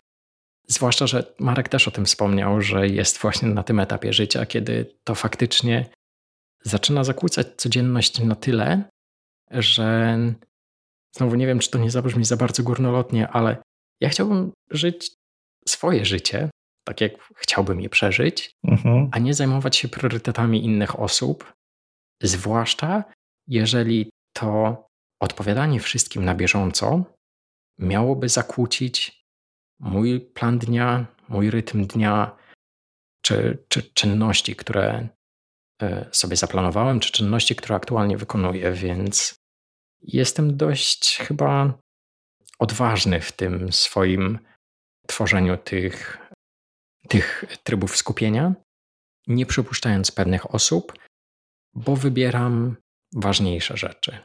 Może tak bym to, tak bym o tym wspomniał. Fajnie. To powiedz teraz, e, też będzie złożone pytanie.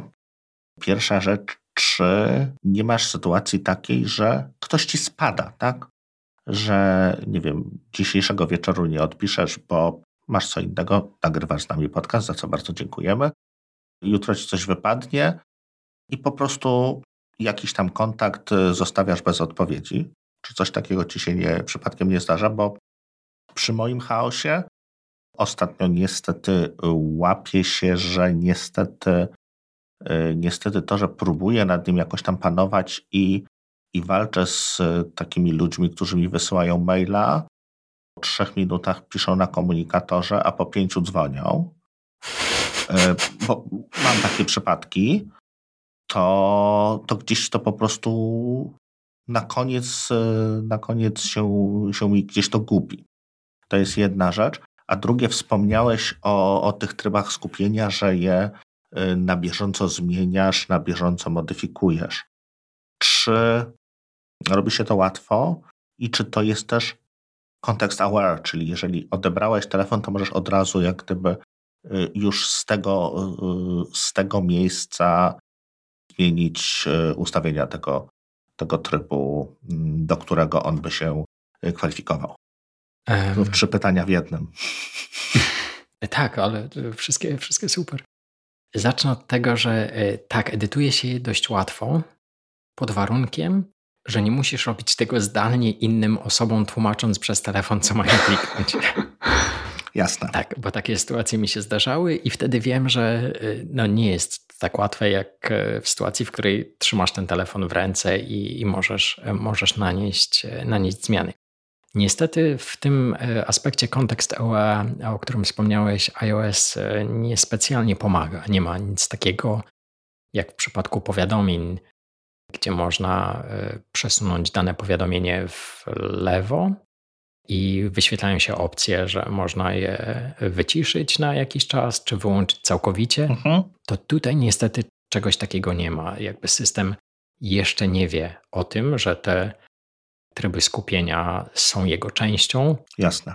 I, I Apple nam tego nie ułatwia. Trzeba wejść po prostu w ustawienia, odnaleźć tryb, w którym aktualnie się jest. E, przy czym oczywiście aktualnie zaznaczony tryb, e, czy aktualnie aktywny tryb jest zaznaczony w taki sposób, żeby, żeby łatwo można było rozpoznać e, jakby bez wiedzy, który został włączony. E, bo oczywiście te tryby mm, mogą być włączane za pomocą automatyzacji, a niekoniecznie e, manualnie. I tam e, nanieść odpowiednie zmiany. I to już jest kwestia kilku tapnięć, i, i to się dzieje w kilkanaście sekund.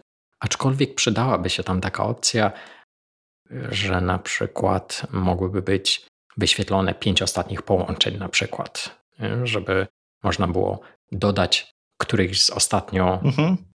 No właśnie o coś takiego mi chodziło. Tak, tak, tak. Tak, to, to czegoś takiego niestety nie ma.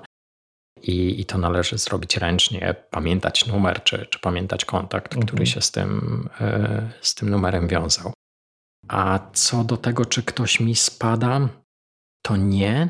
E, w sensie, oczywiście, e, wśród słuchaczy pewnie znajdą się osoby, które mi wytkną: Nie, ja kiedyś czekałem trzy dni na odpowiedź od ciebie, więc co mówisz, że nie. Oczywiście takie, takie sytuacje się zdarzają, e, są związane z wieloma innymi czynnikami, ale żeby tak za daleko nie wybiegać, to jest coś takiego, że zwykle używam kilku trybów każdego dnia. Uh-huh. Jakby domyślnie. Mój dzień składa się z jakichś tam etapów, w każdym jest włączony inny tryb, to zawsze daję sobie kilka minut pomiędzy tymi trybami.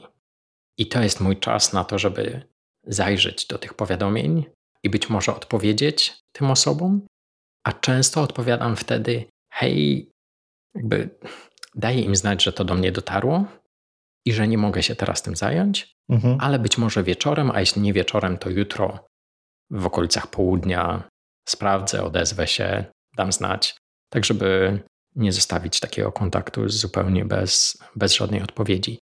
Więc staram się robić to trochę na, na bieżąco, wciąż asynchronicznie, ale jednak na bieżąco.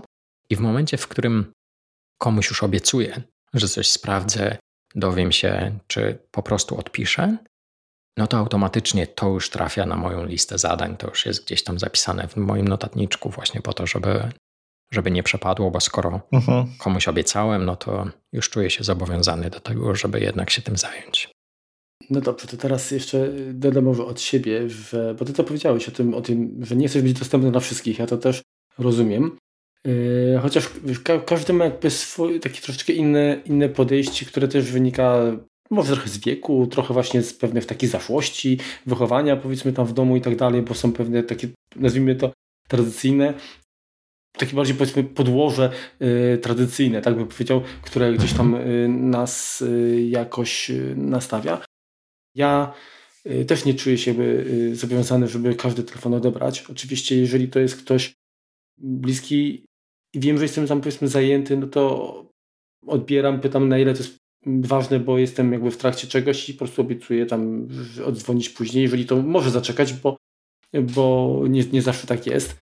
Natomiast y, wiem na przykład, że niektóre osoby w ogóle próbujemy się jakby wyizolować y, tak, że wyłączają w ogóle statusy powiadomień, że, że, że wiadomość została dostarczona.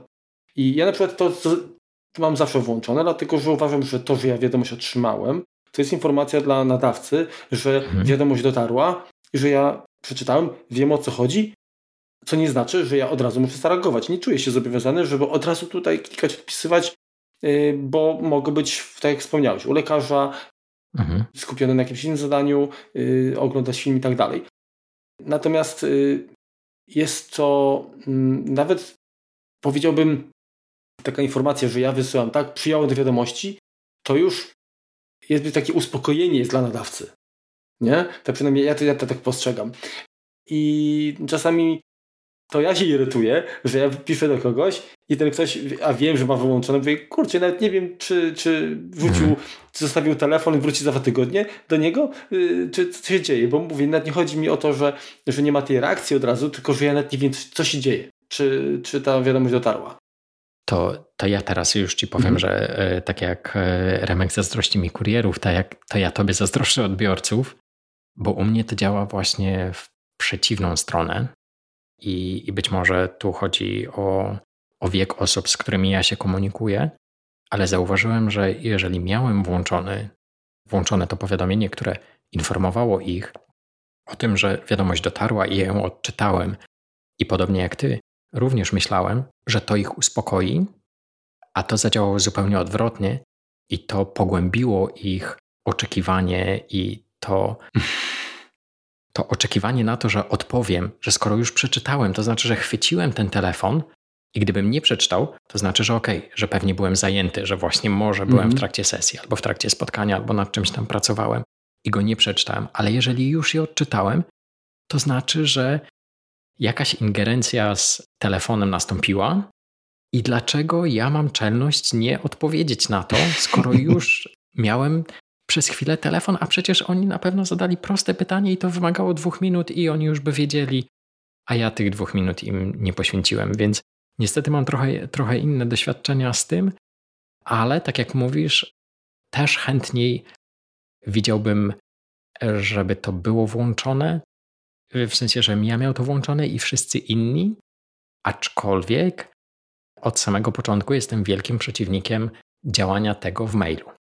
Bardzo nie lubiłem tych wszystkich klientów mailowych, które gdzieś tam umieszczały jakiś e, przezroczysty piksel, który był umieszczony gdzieś na serwerze no tak. i on dawał mi znać na tej podstawie, że odbiorca przeczytał wiadomość, bo to dla mnie był swego rodzaju właśnie zamach na tę asynchroniczność no tak.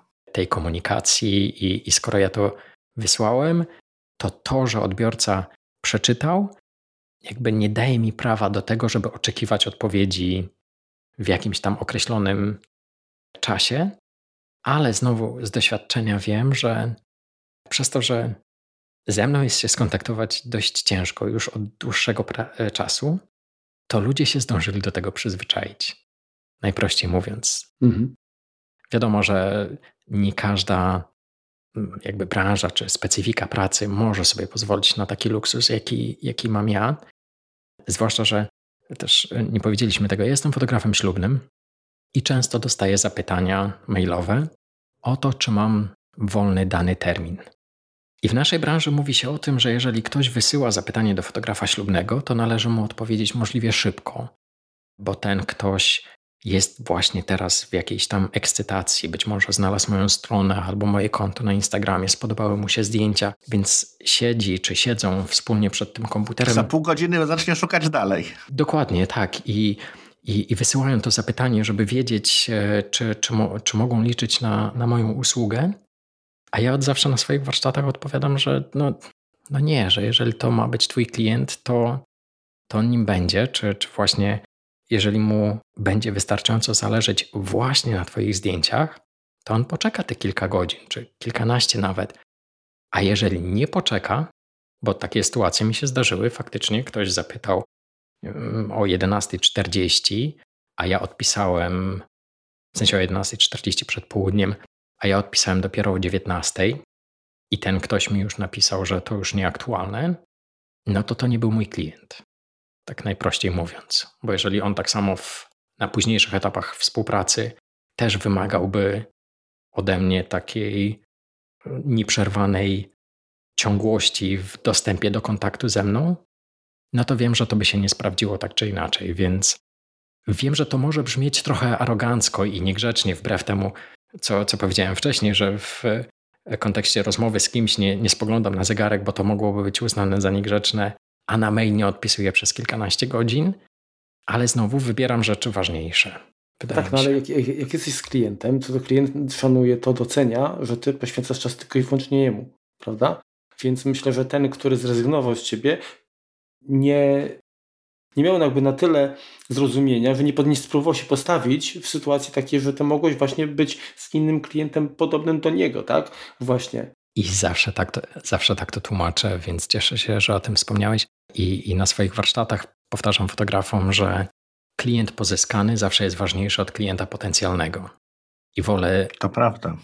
dbać o tych, którym już obiecałem swoją usługę, czy, czy obiecałem jakość swoich usług, czy terminowość swoich usług. Ja nie będę dostępny pod telefonem, czy nie będę odpowiadał w ciągu kilku minut na każdego maila, bo w tym czasie pracuję nad waszymi zdjęciami. Pracuję nad, nad tym, żeby były tak dobre, jak obiecałem wam, że będą i że będą dostępne w terminie, w jakim wam obiecałem. I to mówię podczas pierwszego spotkania, już e, przed podpisaniem umowy, tak, żeby wiedzieli, czego mogą się spodziewać. Jeżeli to jest w ten sposób przedstawione, to oczywiście każdy to rozumie i co więcej, cieszy się, że tak wygląda ten system. I nigdy się nie spotkałem z tym, żeby ktoś miał jakiekolwiek pretensje z tego tytułu. Mhm. Ale znowu domyślam się, że jest to, tak jak mówię, specyfika mojej pracy i tego, że mam taki zawód, który pozwala mi na to, że to ja mogę zdecydować o tym, kiedy i jak się ze wszystkimi komunikuję. To, to ja pozwolę sobie zadać kolejne dwa pytania, ale bardzo powiązane ze sobą. Wspominałeś, y, już jakby wyjaśniłeś, że modyfikacja trybów skupienia jest, jest stosunkowo prosta i wręcz jakby niezbędna, tak żeby doszlifować to, te wszystkie tryby. Natomiast na którym jakby z urządzeń, które posiadasz, yy, tworzysz jakby tryby skupienia i wprowadzasz zmiany. Dlaczego pytam? Dlatego, że chciałem się Ciebie spytać również o to, że yy, siłą tych trybów jest to, że one się synchronizują między chyba większością urządzeń z jabłuszkiem, prawda? Czyli komputer, tablet, yy, telefon, zegarek. Właśnie co możesz jakby, jak możesz, czy, czy, czy jesteś w stanie wskazać tylko same zalety, czy jednak gdzieś tam ta synchronizacja kuleje z własnego doświadczenia? Jak to, jak to wygląda? Oczywiście. Do tworzenia i modyfikacji trybów używam swojego ulubionego iPada mini, to już powinniście wiedzieć. Mhm. Najlepiej leży w ręce, ma najlepszy stosunek wielkości urządzenia do wielkości ekranu i jego wagi. Wszystko robi się na nim najwygodniej, naprawdę, więc tutaj jakby nie ma, nie ma żadnych wątpliwości. A synchronizacja, żeby tak w skrócie, to życzyłbym sobie, żeby każda synchronizacja, zwłaszcza w Apple, działała tak, jak działa synchronizacja tych trybów skupienia pomiędzy urządzeniami. E, I dodam od razu, ją i to nie była pochwała Tima Cooka wcale. Nie, nie, absolutnie. Absolutnie nie. E, to jest właśnie wyjątek od tej reguły. To działa tak fantastycznie, tak bezbłędnie i tak momentalnie, że zawsze to robi na mnie wrażenie. Można zrobić tak, wiecie, właśnie wspomniałem, że mam tutaj e, raz, dwa, trzy, cztery urządzenia, no, pięć z e, zegarkiem na nadgarstku. W momencie, w którym zmieniłbym teraz tryb skupienia na którymkolwiek z nich, w ciągu 3 sekund każde inne urządzenie przełączy się e, na ten inny tryb, bez względu na to, czy są podpięte do jednego Wi-Fi, czy iPady będę miał włączone z LTE. To jakby absolutnie nie ma, nie ma znaczenia i naprawdę działa zawsze i działa momentalnie. I ja mam to włączone. Yy, jakby to, to, to wydało się już chyba od początku yy, jasne. Tak. Mam włączone dla wszystkich urządzeń tak samo, ale można to wyłączyć. Można ustawić sobie e, w taki sposób, żeby na przykład telefon był w jednym trybie, a komputer w innym, albo żeby komputer, właściwie na dobrą sprawę nie wiem, czy może być w innym, ale na komputerze na pewno może być wyłączony, kiedy telefon jest w danym trybie, albo jeden iPad może być w jednym trybie, a w drugim może być wyłączony. Jasne. I Mówię to z pewną e, wątpliwością, dlatego że ten jakby mój system, czy to, co sobie wymyśliłem i opracowałem, działa tak, że któryś z trybów jest zawsze włączony. Mm, w sensie, to jest tak, że bez względu na to, ile ich się ma, można się przełączać między nimi, ale można je też wyłączyć. I dla mnie ten wyłączony nigdy nie jest opcją. nigdy nie mam czegoś takiego, że mam wyłączone tryby skupienia na, na swoich urządzeniach. Zawsze jeden z nich jest aktywny. Okej. Okay. A powiedz, e, jakich używasz wyzwalaczy, to znaczy jak przełączasz się e, pomiędzy tymi trybami skupienia? Czy, czy robisz to ręcznie, e, czy masz zaplanowane jakieś, jakieś ramy czasowe, kiedy one się jakby są aktywowane, czy lokalizacja, czy, czy jakaś tak. automatyzacja, mhm. jeszcze inna. Pamiętam, że e, jak trochę narzekałem na tarcze w zegarku w Apple Watch, i to, że nie można ich zmieniać na podstawie lokalizacji, to bardzo mnie ucieszyło, e, jak kiedyś odkryłem, że w e, aplikacji Shortcuts e, czy, czy skróty można ustawić taką automatyzację, że tarcze zmieniają się na podstawie godzin. Mhm. Od tej do tej jest taka tarcza, od tej do tej inna. I to już dość nieźle mi się sprawdzało. I gdyby te tryby skupienia działały na podobnej zasadzie, to i tak byłbym bardzo zadowolony, a na szczęście można w tej materii zrobić dużo, dużo więcej.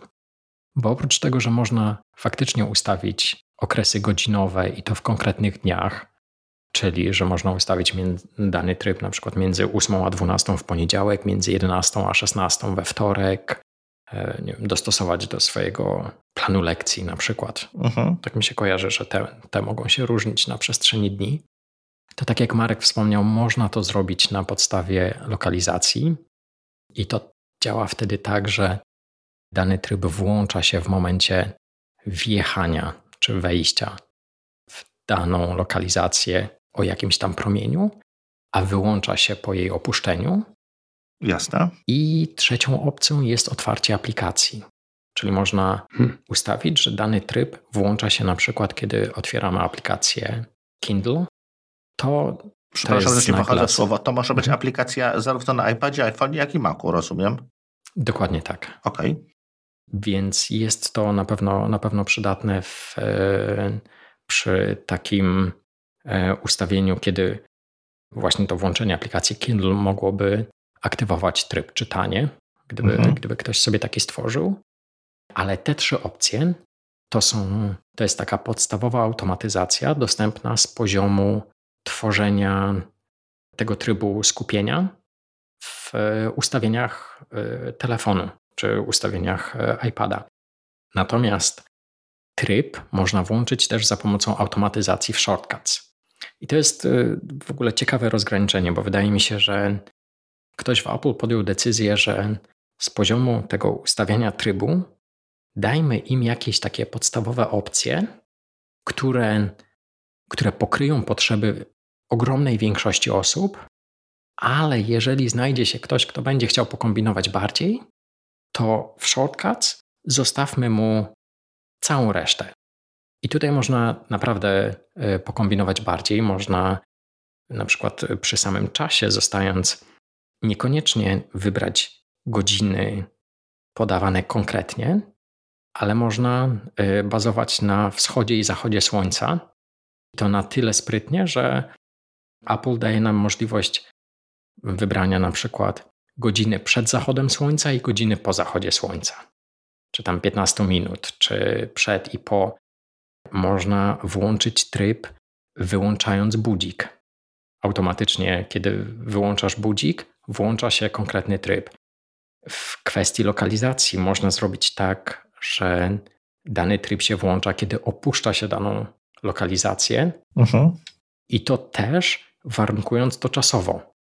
Czyli można zrobić, jeżeli wyjeżdżam z domu i jest między 8 a 11, to wtedy włącz dany tryb, ale kompletnie zignoruj. No bo jedziesz do pracy, jasne. Dokładnie, ale kompletnie zignoruj tę automatyzację w innych godzinach czy w innych dniach, kiedy nie będzie mi to potrzebne.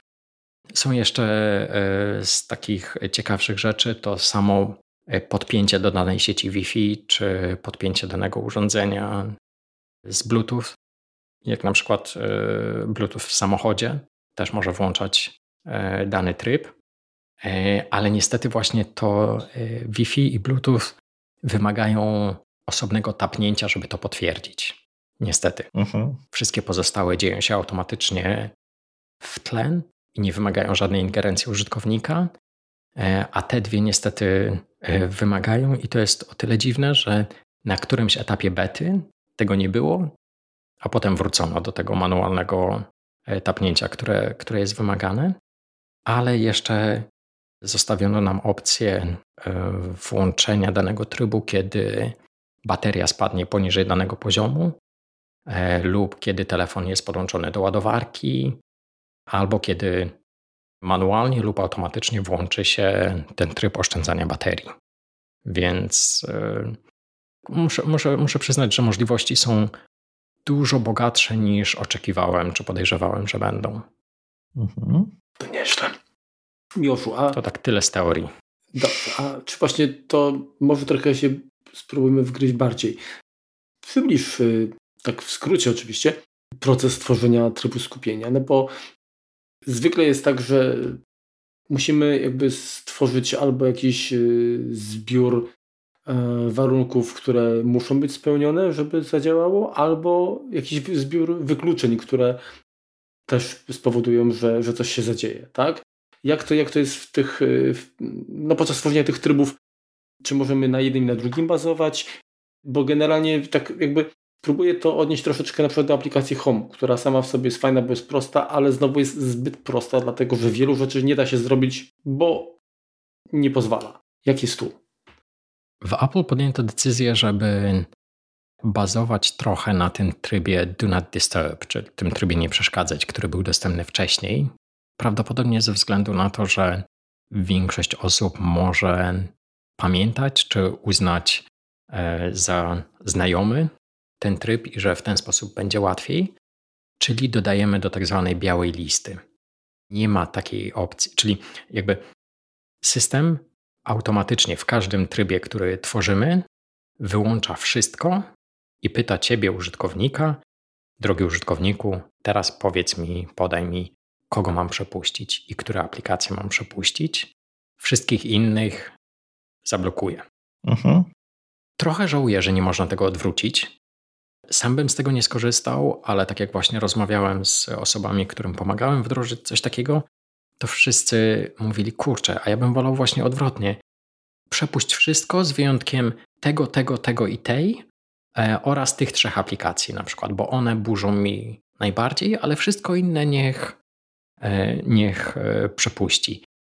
I, I tego nie ma. To niestety trzeba robić ręcznie albo właśnie stworzyć sobie grupę kontaktów, w ogóle grupy kontaktów moim zdaniem należy sobie stworzyć tak czy inaczej wcześniej, jeśli chciałoby się korzystać z takich trybów, właśnie po to, żeby później było łatwiej, bo jeszcze tutaj jest taki jeden brak, że nie da się zduplikować już stworzonego trybu co na etapie tworzenia moich nie mieściło mi się w głowie, że mam już tutaj wszystko gotowe i to jest jakiś tam rekord w bazie pewnie. Mhm. Pozwól mi w systemie stworzyć duplikat, zmienić nazwę i zmienić tylko kilka osób albo kilka aplikacji. I niestety nie, zawsze musimy zacząć od zera. Więc to trochę zniechęca, ale z drugiej strony to zniechęca być może dlatego, że i sam popełniłem ten błąd, więc mówię z własnego doświadczenia, że kiedy się zaczyna za to zabierać, to myśli się o dziesiątkach scenariuszy i tym samym dziesiątkach różnych trybów, które chciałoby się utworzyć, bo ten będzie mi potrzebny w tej sytuacji, ten będzie potrzebny w innej. Mhm. I to tak naprawdę po pierwsze nie jest możliwe, w sensie te dziesiątki nie są możliwe, bo limitem jest 10. Można mieć 10 trybów skupienia. Mhm. I tak naprawdę później, na etapie tworzenia, przynajmniej tak było w moim przypadku, okazuje się, że 6 spokojnie wystarcza, mimo że wstępnie rozpisałem sobie bodajże 15, bo okazuje się, że mimo że sytuacje są różne, to te parametry czy warunki mhm. E, są bardzo zbliżone. Wspominaliśmy już wcześniej, że mam taki tryb e, deep work, czyli właśnie tę moją pracę w pełnym skupieniu. I ten tryb włącza się u mnie też w trakcie biegania, bo okazuje się, że te same osoby chciałbym przepuścić w tych dwóch konkretnych sytuacjach i nie potrzebuję mieć osobnego trybu do biegania, skoro ten jeden załatwia mi sprawę, więc tak naprawdę ten limit 10 nie jest realnym limitem dla ogromnej większości, a nawet myślę, że wręcz przeciwnie, że dwa, trzy tryby to powinien być taki start dla kogoś, kto dopiero chciałby sobie e, stworzyć, e, czy, czy chciałby spróbować chociażby. To niech zacznie od dwóch lub trzech trybów. I kiedy trzeba je stworzyć od zera, to nie jest to taki problem, jakby się miało faktycznie ich 10 czy 15, gdzie ten e, brak możliwości duplikowania ich rzeczywiście byłby większym kłopotem. I teraz jeszcze w kwestii tych wykluczeń czy, czy wyjątków, to, to faktycznie po dodaniu osób do białej listy, tak jak wspomniałem, te osoby są przepuszczone bez względu na to, to z jakiej aplikacji czy jakiej, jaką formę komunikacji wybiorą. Ale tak samo można dodać jeszcze aplikacje. I największym problemem, jaki widziałem, ludzie popełniają, to jest dodanie aplikacji Messages do tej listy przepuszczanych i ona wtedy przepuści wszystkie Wszystko. SMS-y, wszystkie iMessage, bez względu na to, które osoby są. Mhm. W tym sensie, że nie trzeba dodawać messages do aplikacji, czy wiadomości, do. Tylko osoby konkretne. Aplikacji, żeby te osoby zostały przepuszczone, więc to jest, e, uznałem, warte wspomnienia. Ale jest tam jeszcze taka opcja, i to też jest nowość w iOS 15, że poza wybranymi aplikacjami można przepuścić powiadomienia. Nie wiem, jak to jest przetłumaczone. W angielskim iOSie to jest time sensitive notifications, czyli to są te powiadomienia uwarunkowane czasowo. I to jest bardzo ciekawa rzecz, bo mm, takim dobrym przykładem jest na przykład e, aplikacja Uber, która, której możemy nie dodać do przepuszczonych aplikacji, mhm. czyli ona sama z siebie nie jest w stanie wysłać nam powiadomienia, ale jeśli mm, aplikacja wyśle powiadomienie, które przez dewelopera zostało oznaczone jako time sensitive, a my tę opcję mamy włączoną, czyli na przykład kierowca podjechał i czeka, mhm. to mimo, że nie przepuściliśmy aplikacji, to powiadomienie do nas dotrze. Czyli w tym momencie, przepraszam, że ci przerywam, powiedzmy, nie dostaniesz reklamy, kuponu, czegokolwiek, którą, ci, którą cię stara zachęcić e, dostawca aplikacji, ale już o, o, o, o, samej, o samym kierowcy usłyszysz. Dobrze zrozumiałem? Dokładnie tak. Mhm. Dokładnie tak. Tylko, że decyzje o tym, które powiadomienia są uwarunkowane czasowo, podejmuje niestety deweloper. Jasne. I początkowo miałem pewne obawy, bo pomyślałem, że przecież może się zdarzyć, że deweloperzy uznają, OK, no to zostawiono nam furtkę, mhm. to możemy dalej cisnąć z powiadomieniami i no wyświetlać im, im, im to wszystko. Ale znowu na przestrzeni ostatnich tych kilku miesięcy, kiedy z tego korzystam, ani razu nie zdarzyła się taka sytuacja. A co więcej, w międzyczasie dota, e, dodano jeszcze taką opcję, gdzie można na etapie tworzenia skrótu przepraszam, tworzenia trybu e, skupienia. Mhm. Kiedy włączy się powiadomienia uwarunkowane czasowo, są one dostępne globalnie dla wszystkich aplikacji. Ale jeżeli przejdziemy w ustawieniach powiadomień da, e, do danej aplikacji, to możemy wyłączyć powiadomienia uwarunkowane czasowo dla konkretnych aplikacji. Co jest super w sytuacji takiej, kiedy faktycznie odkrylibyśmy, że jest jedna jakaś, nazwijmy to, złośliwa aplikacja, której deweloper nadużywa tych powiadomień uwarunkowanych czasowo, to nie jest nic pilnego. To i tak nam to wysyła. To można, mimo że zostawi się powiadomienia uwarunkowane czasowo włączone dla wszystkich pozostałych aplikacji, to dla tej jednej ją wyłączyć. Więc trochę znika to ryzyko, że, że będziemy bombardowani przez e, złośliwość jednego dewelopera.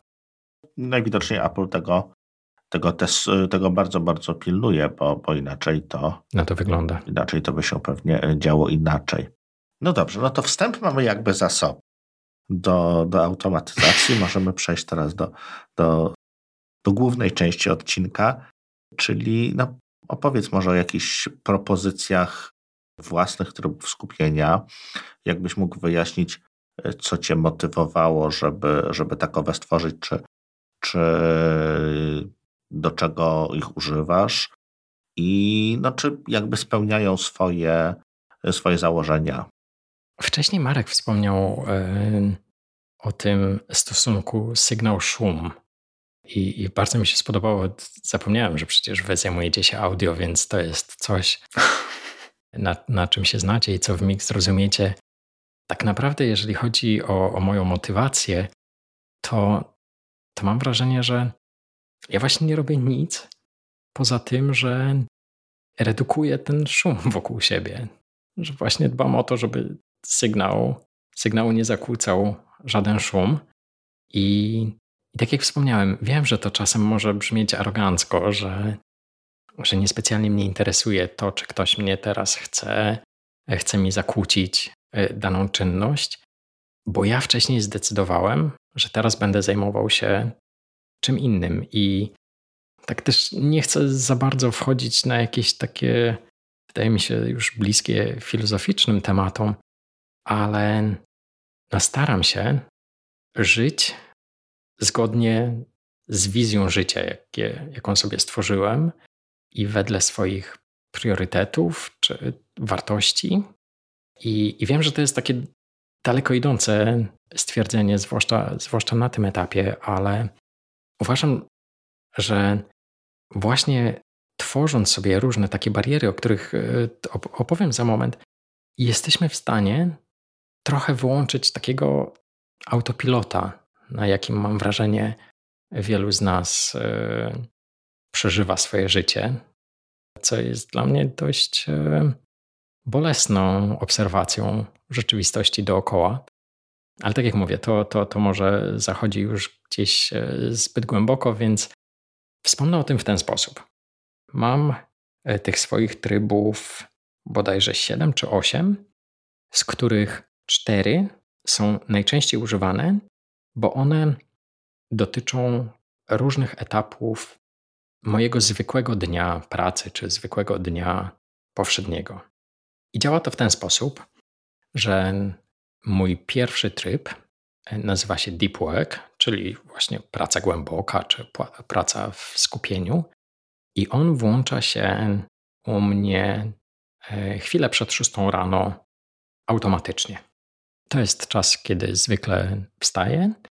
I tutaj jeszcze chyba warto wspomnieć, że nie mam telefonu w sypialni. To też e, to jest e, być może temat dość poboczny, ale nie pozwalam swojemu telefonowi być ze mną w sypialni. Nie dlatego, że wierzę, że e, fale sieci komórkowej mogą mi coś zrobić, ale dlatego, że uważam, że właśnie, że chyba najgorsze, co można sobie zrobić, to zacząć dzień od chwycenia smartfona.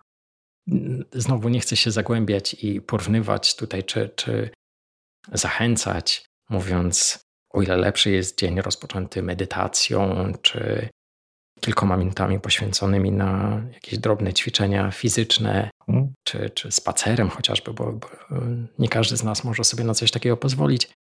Ale bardziej chodzi tutaj o to, że chwytając smartfona jako pierwszą rzecz rano, zaczynamy dzień myślami innych ludzi zamiast naszych własnych. I pamiętam, że. Ładnie to nazwałeś, widzisz, ja bym to nazwał tak zwane przejrzenie newsów na porannym kibelku. Tak prozaicznie.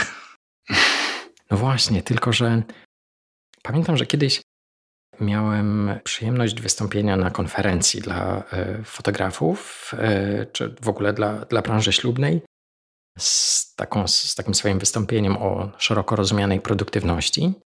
I pamiętam, że e, wspominałem wtedy o, o prysznicu czy o, o spacerze w lesie, jako takich dwóch przykładach, kiedy ludzie mówią, że mają wtedy najlepsze pomysły, albo że tyle że zawsze, że jak wychodzą spod prysznica, to mają ochotę aż zanotować tyle ciekawych rzeczy mieli przemyślanych i, i tak wiele. Bo są sami ze sobą tylko. Właśnie, i tak wiele osób się bardzo z tym utożsamiło. Tak, tak wiele osób podchodziło do mnie potem, mówi, kurczę, z tym prysznicem faktycznie to, to tak jest, ale nikt nie zwrócił uwagi na to, że dzieje się tak dlatego, że często to jest ich jedyny moment w ciągu dnia, kiedy są sami ze swoimi myślami.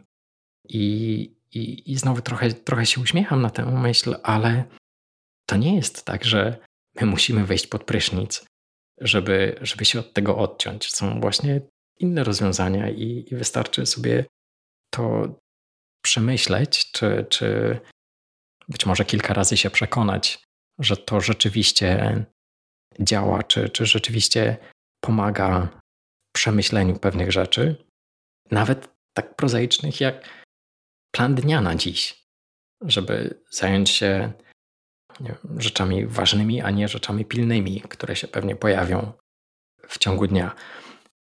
No ale to tyle w kwestii tego e, braku telefonu w, e, w sypialni. Tu mhm. zmierzałem wyłącznie do tego, że zaczynam dzień od tego trybu deep work, który zwykle mam włączony do około 11, bo pojawiam się w biurze zwykle około 8 i to daje mi takie 3 godziny na zajęcie się właśnie tym, co ważne. Tym, co sobie wcześniej uznałem, że, że chciałbym danego dnia zrobić. A wierzcie mi lub nie, nie wiem jak wielu, być może z słuchaczy, monitoruje swój czas pracy, ale trzy godziny poświęcone jednemu zadaniu to jest szalenie dużo czasu. Zgadza się. Zwłaszcza jeśli to są trzy, go, trzy godziny w pełnym skupieniu, kiedy nikt nie przeszkadza, bo ten tryb deep work to, to jest ten, który przepuszcza najmniejszą ilość osób. To jest to moje 7 osób, czyli czterech kurierów żadnej aplikacji. W trakcie, kiedy ten tryb jest włączony, żadna aplikacja nie jest w stanie wysłać mi powiadomienia.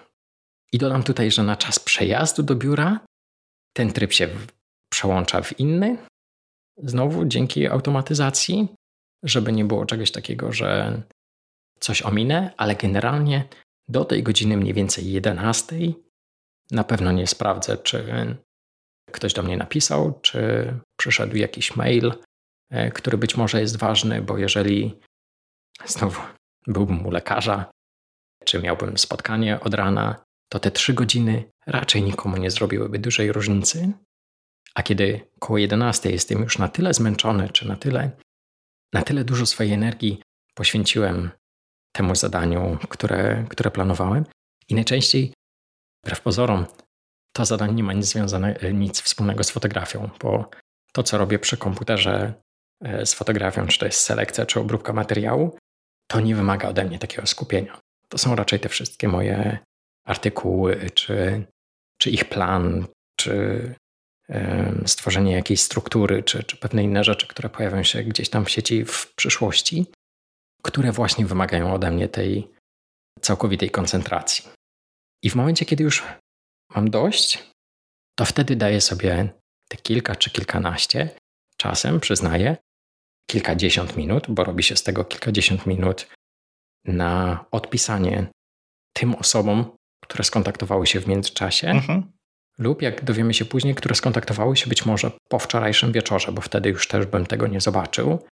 Więc najczęściej, jeżeli ktoś czeka na odpowiedź mailową ode mnie, bo na przykład napisał mi maila o 20, to praktycznie nie ma szans, żeby dostał odpowiedź przed 11.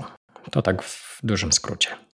I potem, po tym czasie, a właściwie już na czas tego odpisywania, przełączam się w tryb light work, czyli i to już robię ręcznie, bo te, tutaj ciężko zautomatyzować coś, co czasem trwa krócej, czasem dłużej, a dzieje się w obrębie jednej lokalizacji.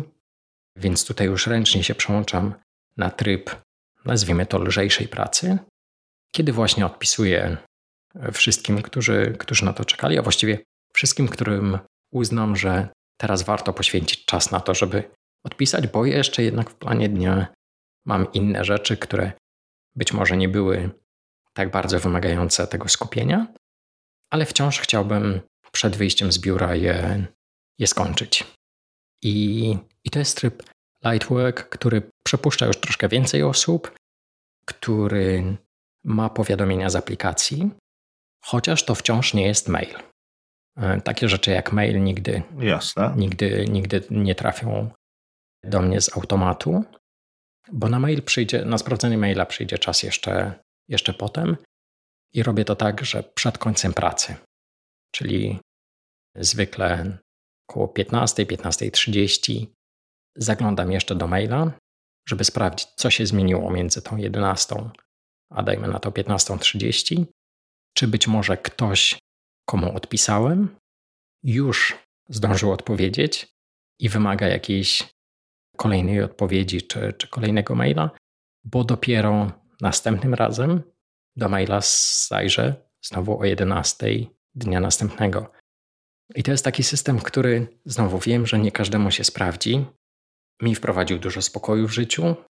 Nie wprowadził ani jednej sytuacji, która sprawiłaby, że ktoś miał z tym problem, a mi zostawiła dużo takiego, takich mentalnych zasobów, które poświęcam innym rzeczom i nie przejmuję się tym, żeby być dla wszystkich dostępny na już czy, czy na teraz. I znowu wiem, że nie każdy może sobie na to pozwolić, wiem, że nie każda specyfika pracy na to pozwala. E, wiem, że pewnie znajdą się osoby, które będą e, zazdrościć. Strażacy tego nie lubią. Albo, no raczej, raczej, raczej nie. I po tej, dajmy na to 15.30, kiedy właśnie sprawdziłem. A i tutaj jeszcze, jeszcze jedna rzecz. E, w kwestii tego odpisywania ludziom.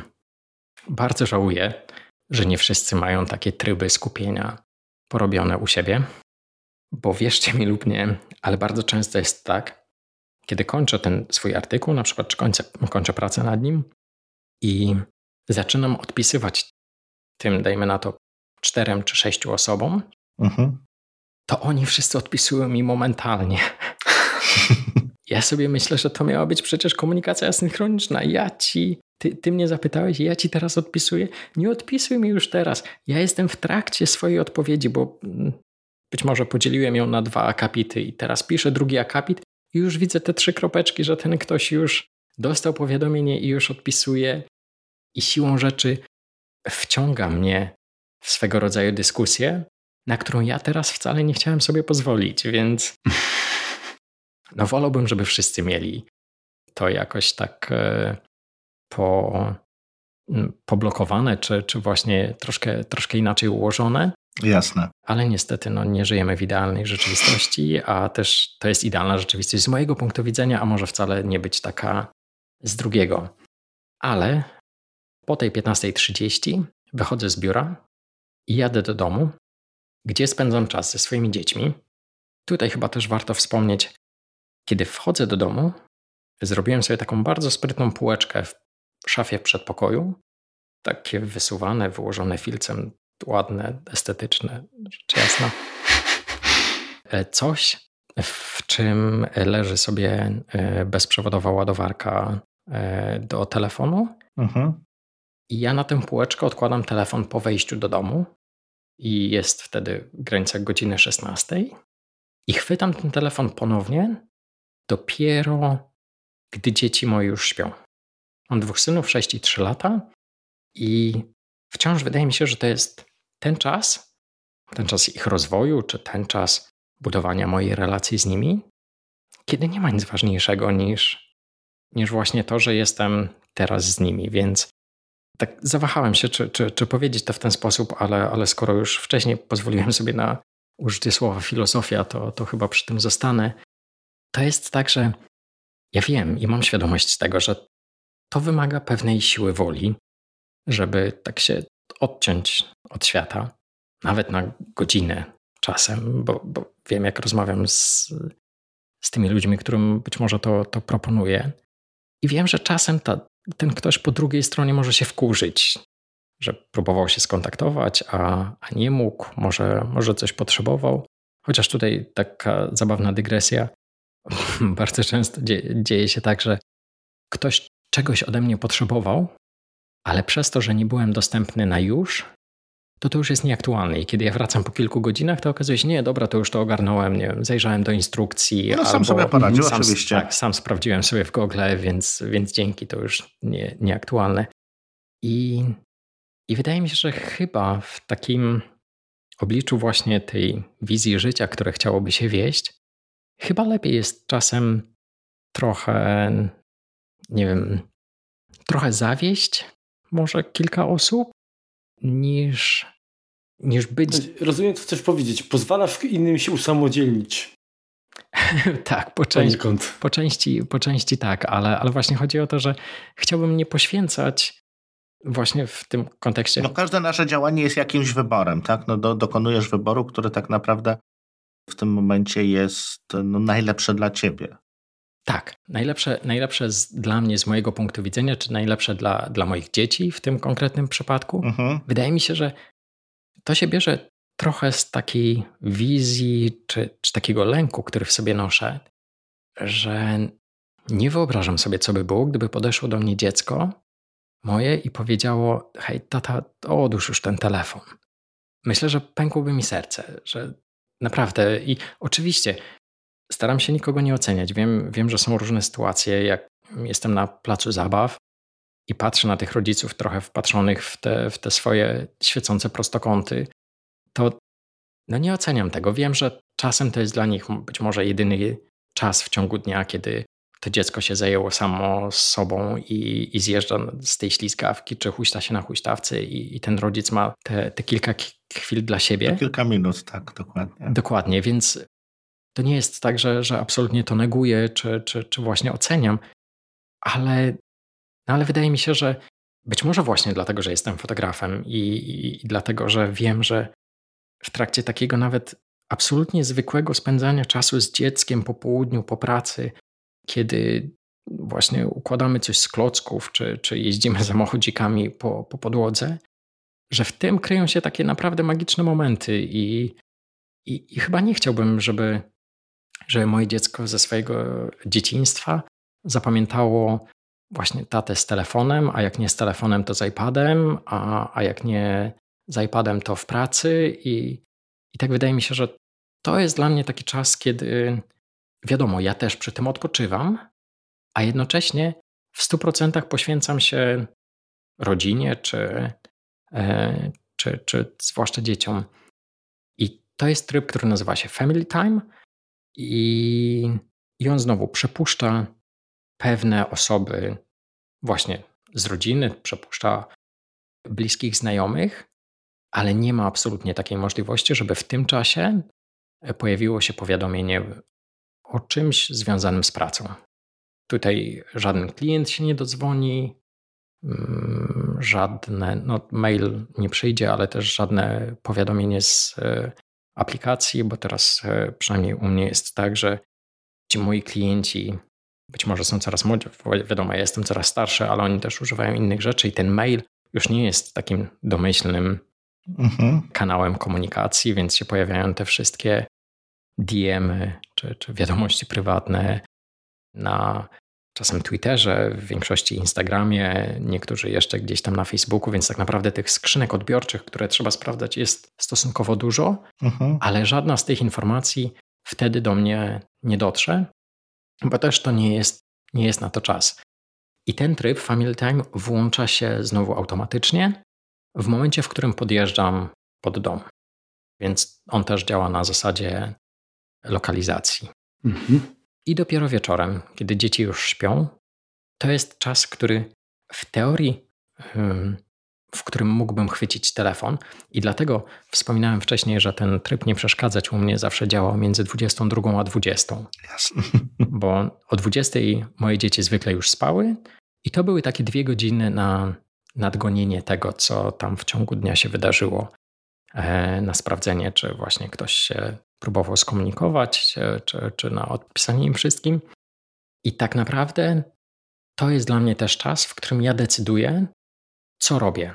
Bo wiadomo, to może być czas, który spędzę z żoną. Aha. To może być czas, który, jeśli uznam, spędzę na jakimś researchu do, do kolejnego artykułu, czy właśnie na robieniu jakiegoś rekonesansu, jakiegoś planu, e, więc wciąż z jakimś tam urządzeniem.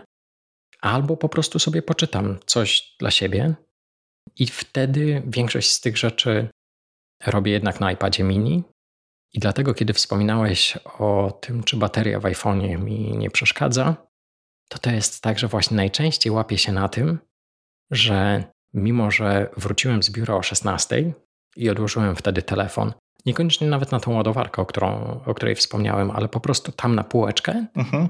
to ja dopiero następnego dnia rano zabieram go do biura, a i to czasem się zdarza, że o tym, że nie wziąłem ze sobą telefonu, przypomniał mi zegarek w połowie drogi, kiedy się zorientował, że, że jest odłączony od telefonu i zawsze się wtedy wkurzam, że zegarek nie jest w stanie powiedzieć mi, że on się właśnie rozłączył z telefonem, czyli po tych 15 czy 20 metrach, tylko po półtora, a czasem trzech kilometrach. No Dopiero. No tak. Za szybko jeździsz. nie, zaufaj mi, to właśnie nie jest, nie jest niestety kwestia tego. Kompletnie nie rozumiem, dlaczego, dlaczego to mhm. E, nie da się tego tak, tak e, zrobić, żeby to powiadomienie o rozłączonym połączeniu Bluetooth nie pokazywało się wcześniej, ale rzeczywiście może się wrócić po ten telefon, bo jednak czasem, czasem jest on potrzebny, ale właśnie, właśnie dlatego ta bateria w nim nie, nie sprawia mi problemu i, i to się bierze po prostu stąd, że ten iPad mini przejął wiele obowiązków, w cudzysłowie, e, które zwykle, którymi zwykle zajmowałby się iPhone. Więc, więc to chyba to chyba tak. To ja wiesz co, wiem, że Marek chce, chce już jakoś tam podsumować, natomiast ja e, jeszcze przed podsumowaniem pozwolę sobie wtrącić jedną, jedną myśl, tak to, że na pewno, na pewno to, że jesteś fotografem, myślę, że dobrze zauważyłeś, że to cię nauczyło jakby korzystać z czegoś, co większość osób nie zauważa, czyli z tego momentu, z tej chwili, bo, no bo ty z tego robisz, zrobiłeś jakby swoją pracę po części, więc jesteś jak gdyby wyczulony na to, żeby, no wiesz, że to jest coś ważnego, tak? Y, to na pewno. To jest jedna rzecz i tutaj bardzo, bardzo cię podziwiam. A druga rzecz, no u nas kolejny, jak gdyby przy, przy, przy kolejny, drugi raz u nas jesteś, drugi raz zauważam i, i, i mówię to z no, pełną odpowiedzialnością właściwie, no potwierdziłeś, że jesteś lepszym człowiekiem ode mnie, tak? W sensie, że bardziej potrafisz jakby zadbać o ten, ten czas rodzinny, o to, o to, co, o to rozgraniczenie pracy i, i, i rodziny i przyjemności nawet czasem gdzieś tam pewnie też zdążysz, dasz radę, dasz radę wcisnąć.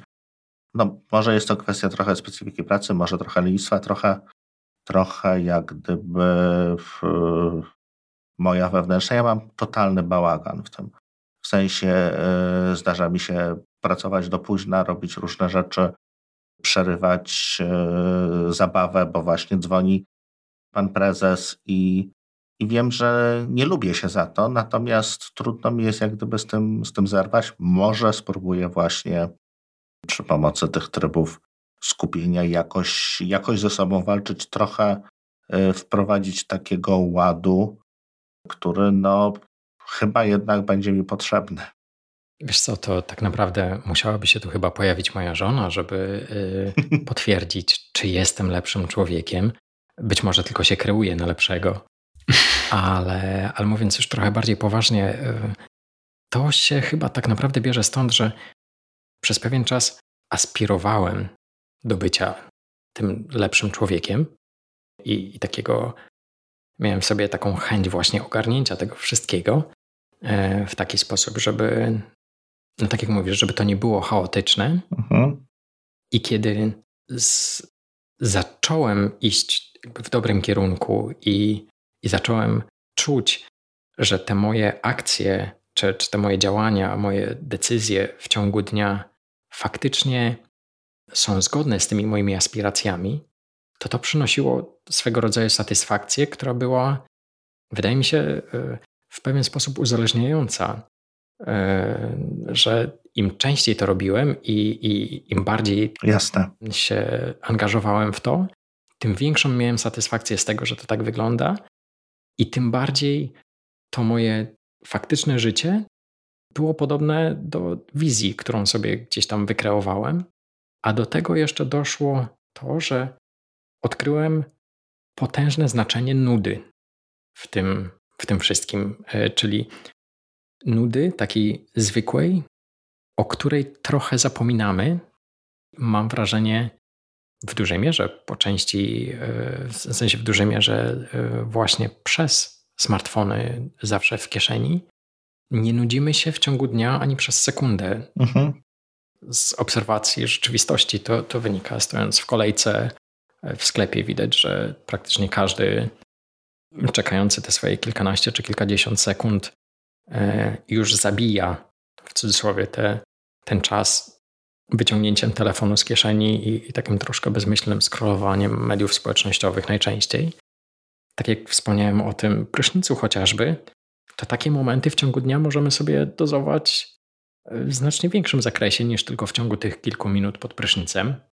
I tak naprawdę to już znowu trochę, trochę wychodząc, ale to całe moje bieganie długodystansowe, bo, bo być może część e, ze słuchaczy wie, że e, zdarza mi się biegać e, takie wielokilometrowe biegi i, i trenować do nich, to też ta, ta sympatia czy, czy zachwyt tym po części wziął się stąd, że wtedy jest się samym ze swoimi myślami i czasem się człowiek zwyczajnie wynudzi, a ta nuda przynosi właśnie sporo ciekawych pomysłów i, i sporo przemyśleń, które potem wzbogacają pewne aspekty życia, czy wielu z czytelników y, mojej strony.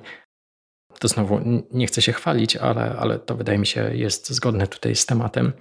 Często piszę, że dany temat, którego się podjąłem, który opisałem, jest tak dogłębnie przemyślany, że oni nawet nie są w stanie niczego tam skomentować, że chcieliby coś dodać, ale okazuje się, że nawet jeśli w trakcie czytania uznawaliby, że o, tutaj o tym nie wspomniał, to potem się okazuje, że nie wiem, dwa akapity dalej jednak to wyjaśniłem, więc już nie są w stanie niczego dodać, ale to się właśnie bierze stąd, że czasem po prostu siedzę, czy właśnie czasem biegnę sobie przez półtorej godziny i, I właśnie nie słucham podcastu, mimo że to jest zawsze bardzo kuszące, bo mam wielkie zaległości w podcastach, które lubię.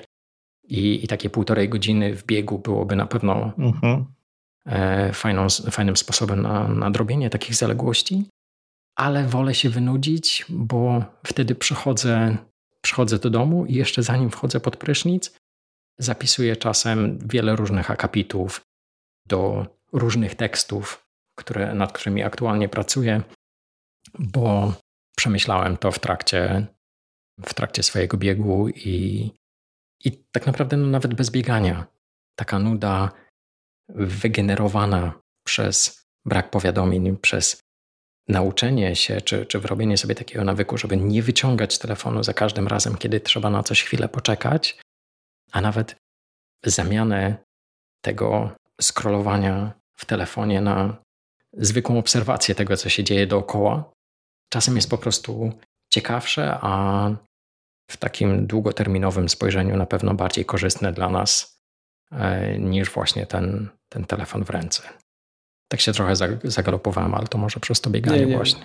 Ja zgadzam się. Właściwie podpisuję się pod wszystkim, co, co powiedziałeś i ze swojej strony dodam y, jeszcze, że y, ja bym potraktował jakby te tryby skupienia tak, no bo to jest jakby temat y, tego odcinka, jako z jednej strony terapię, którą sobie możemy sprawić. Z drugiej strony nauka asertywności, co też jest procesem wcale nietrywialnym. A to, co ja wyciągnąłem z dzisiejszego odcinka, to na pewno to, że będę musiał potworzyć rzeczywiście grupy kontaktów i wtedy to będzie miało sens, dużo mi ułatwi. Bo nawet tak trywialna rzecz jak robienie zdjęć czy nagrywanie filmu jeżeli to ma być y, zakłócone jakimiś powiadomieniami, czy kimś, kto się dobija, mhm. no to może przekreślić zupełnie jakby szansę na uchwycenie tego momentu, który się więcej nie powtórzy. Także na pewno ja podchodziłem bardzo nonszalancko do tych trybów, jak się pojawiły, a z czasem, i to dzięki Tobie też, jakby zaczynam dostrzegać naprawdę mm, spory potencjał i, i myślę, że pozwolę sobie poświęcić trochę czasu na to, żeby jednak y, również je zaimplementować no, w swoim życiu, żeby tego autopilota, którego bardzo mi się to spodobało, to określenie, mm, żeby tak wyłączyć, bo wbrew pozorom y, myślę, że mm, chyba każdy z nas lubi mieć poczucie kontroli, tak? A w tym momencie te tryby to jest też przeżycie mm, tych, tych chwil na naszych zasadach, więc y, czemu z tego nie skorzystać? To jest bardzo kuszące właśnie przejęcie kontroli nad tym, co, co się dzieje dookoła to, to jest aspekt, którego rzeczywiście, o którym nie, nie wspomniałem, a który też, podobnie jak ta satysfakcja, o której wspomniałem, z e, tych aspiracji e, sprawdzających się w faktycznych działaniach, faktycznie pomaga w tym wszystkim. I, i, I, do tego dochodzi jeszcze ten aspekt taki po trosze terapeutyczny do, do tego wszystkiego. I dlatego znowu wrócę do samego początku, kiedy odpowiedziałem, że tak, uważam, że tryby skupienia są korzystne dla każdego, że każdy może na tym skorzystać bez względu na to, jaki tryb życia prowadzi. właśnie przez to, że to on czy ona będą mogli kontrolować to, co się dzieje i, i mieć większy wpływ na to, co, co się dzieje z ich urządzeniami, czy jaką, jak wygląda ich relacja z nimi. Okej. Okay. Dobrze. To, to jest chyba czas na, na tip odcinka. Tip odcinka, czyli, czyli to będę ja. Tak jak wiecie, czy nie wiecie, znaczy wiecie na pewno, bo już mówiliśmy, pojawiło się Synology DSM 7.1, y, czyli nowa wersja systemu operacyjnego na NASach Synology, który również zawiera nową wersję, moim zdaniem najlepszej aplikacji, którą możemy sobie na tym NASie zainstalować, czyli Synology Drive, czyli taki y, OneDrive Dropbox, czyli taką własną, prywatną chmurę, którą możemy sobie na tym, na tym urządzeniu y, bardzo prosto skonfigurować i jest aktualnie również dostępna w wersji beta na test flightie. Najnowsza wersja 3.02 bodajże aplikacji mobilnej dla iOS-a, do której możecie się jeszcze przez jakiś czas zapisać, ponieważ tam chyba są 3000 testerów może być, więc jeżeli chcecie zobaczyć, jak to działa w, w najnowszej wersji, co będzie w wersji finalnej, to możecie teraz tam zajrzeć i samemu zobaczyć. Dobrze. To w temacie ClickTipa. No co Miłoszu, tak jak, tak jak już pewnie pewnie mówiłem, bardzo Ci dziękuję, bo... No, bardzo dziękujemy, bo ja również. Dziękujemy, tak. No, jak, to jest kolejny odcinek z gościem, który kończę mądrzejszy niż zaczynałem, więc, więc jestem bardzo, bardzo zadowolony z tego, że, że, że zgodziłeś się do nas przyjść. No, mam sporo rzeczy do poprawy. Zaburzyliśmy tym odcinkiem ten, ten harmonogram taki standardowy u ciebie. Mój telefon e, jakiś czas temu przełączył się w e, tryb sen, mhm. e, bo rzeczywiście już o tej porze zwykle nie jestem w biurze, tylko gdzieś tam w okolicach łóżka. Ale ja też się bardzo cieszę, że, że mogłem u Was troszkę o tym opowiedzieć. I jeżeli faktycznie okaże się za jakiś czas, że, że te tryby, które sobie stworzycie, wpłyną korzystnie, nawet w, jeśli w mniejszym stopniu niż u mnie, czy w mniejszym niż ja uznaję, że mhm. E, wpłynęły u mnie, to i tak będę szalenie zadowolony, że cokolwiek tu powiedziałem miało taki wpływ na, na Waszą codzienność. Damy znać. Dziękujemy. Bardzo dziękujemy. Na pewno podlinkujemy do, e, do Twojego bloga, e, do miejsca, gdzie można się jak gdyby zapisać, żeby żeby czytać, czytać na bieżąco twoje, twoje wyśmienite artykuły. Będzie mi bardzo miło, dziękuję. No i co, zaprasz zapraszamy ponownie. Z przyjemnością skorzystam, chociaż jak już się pewnie zorientowaliście, zwłaszcza po tym zaproszeniu, nie odpowiem na nie od razu. Naturalnie. Powiem tak, ja byłem zaskoczony i tak, y, że, że, że odpowiedź tak szybko. Chyba się wstrzeliłem. Wstrzeliłeś się, wstrzeliłeś się w okienko po prostu, jak, jak y, sprawdzałem kto w ostatnim czasie się kontaktował, to rzeczywiście tam bodajże co dwie godziny wcześniej przyszła wiadomość od ciebie, więc mm, z ekscytacją i entuzjazmem odpisałem, odpisałem w miarę od razu. Joszu, naprawdę było miło cię gościć i na pewno znajdziemy ciekawy temat, który, na który da się namówić w przyszłości, bo, bo wiemy, że po prostu to będzie z korzyścią dla wszystkich. Słuchacze to doceniam. Tyle też. tematów zgłębiasz, do, zgłębiasz dogłębnie. No masło maślane, ale rozpracowujesz dogłębnie, że, że tutaj na pewno, na pewno nie będzie problemu, na pewno będziemy z chęcią garściami czerpali z twojej, z twojej wiedzy, jeżeli tylko będziesz się chciał podzielić. Ponownie będzie mi bardzo miło i nie będziecie musieli mnie specjalnie namawiać. Dziękuję bardzo, wam bardzo. Bardzo nam miło. Dziękujemy miło. Trzymajcie się i no i do usłyszenia do za tydzień. Na razie, cześć. Cześć. Cześć.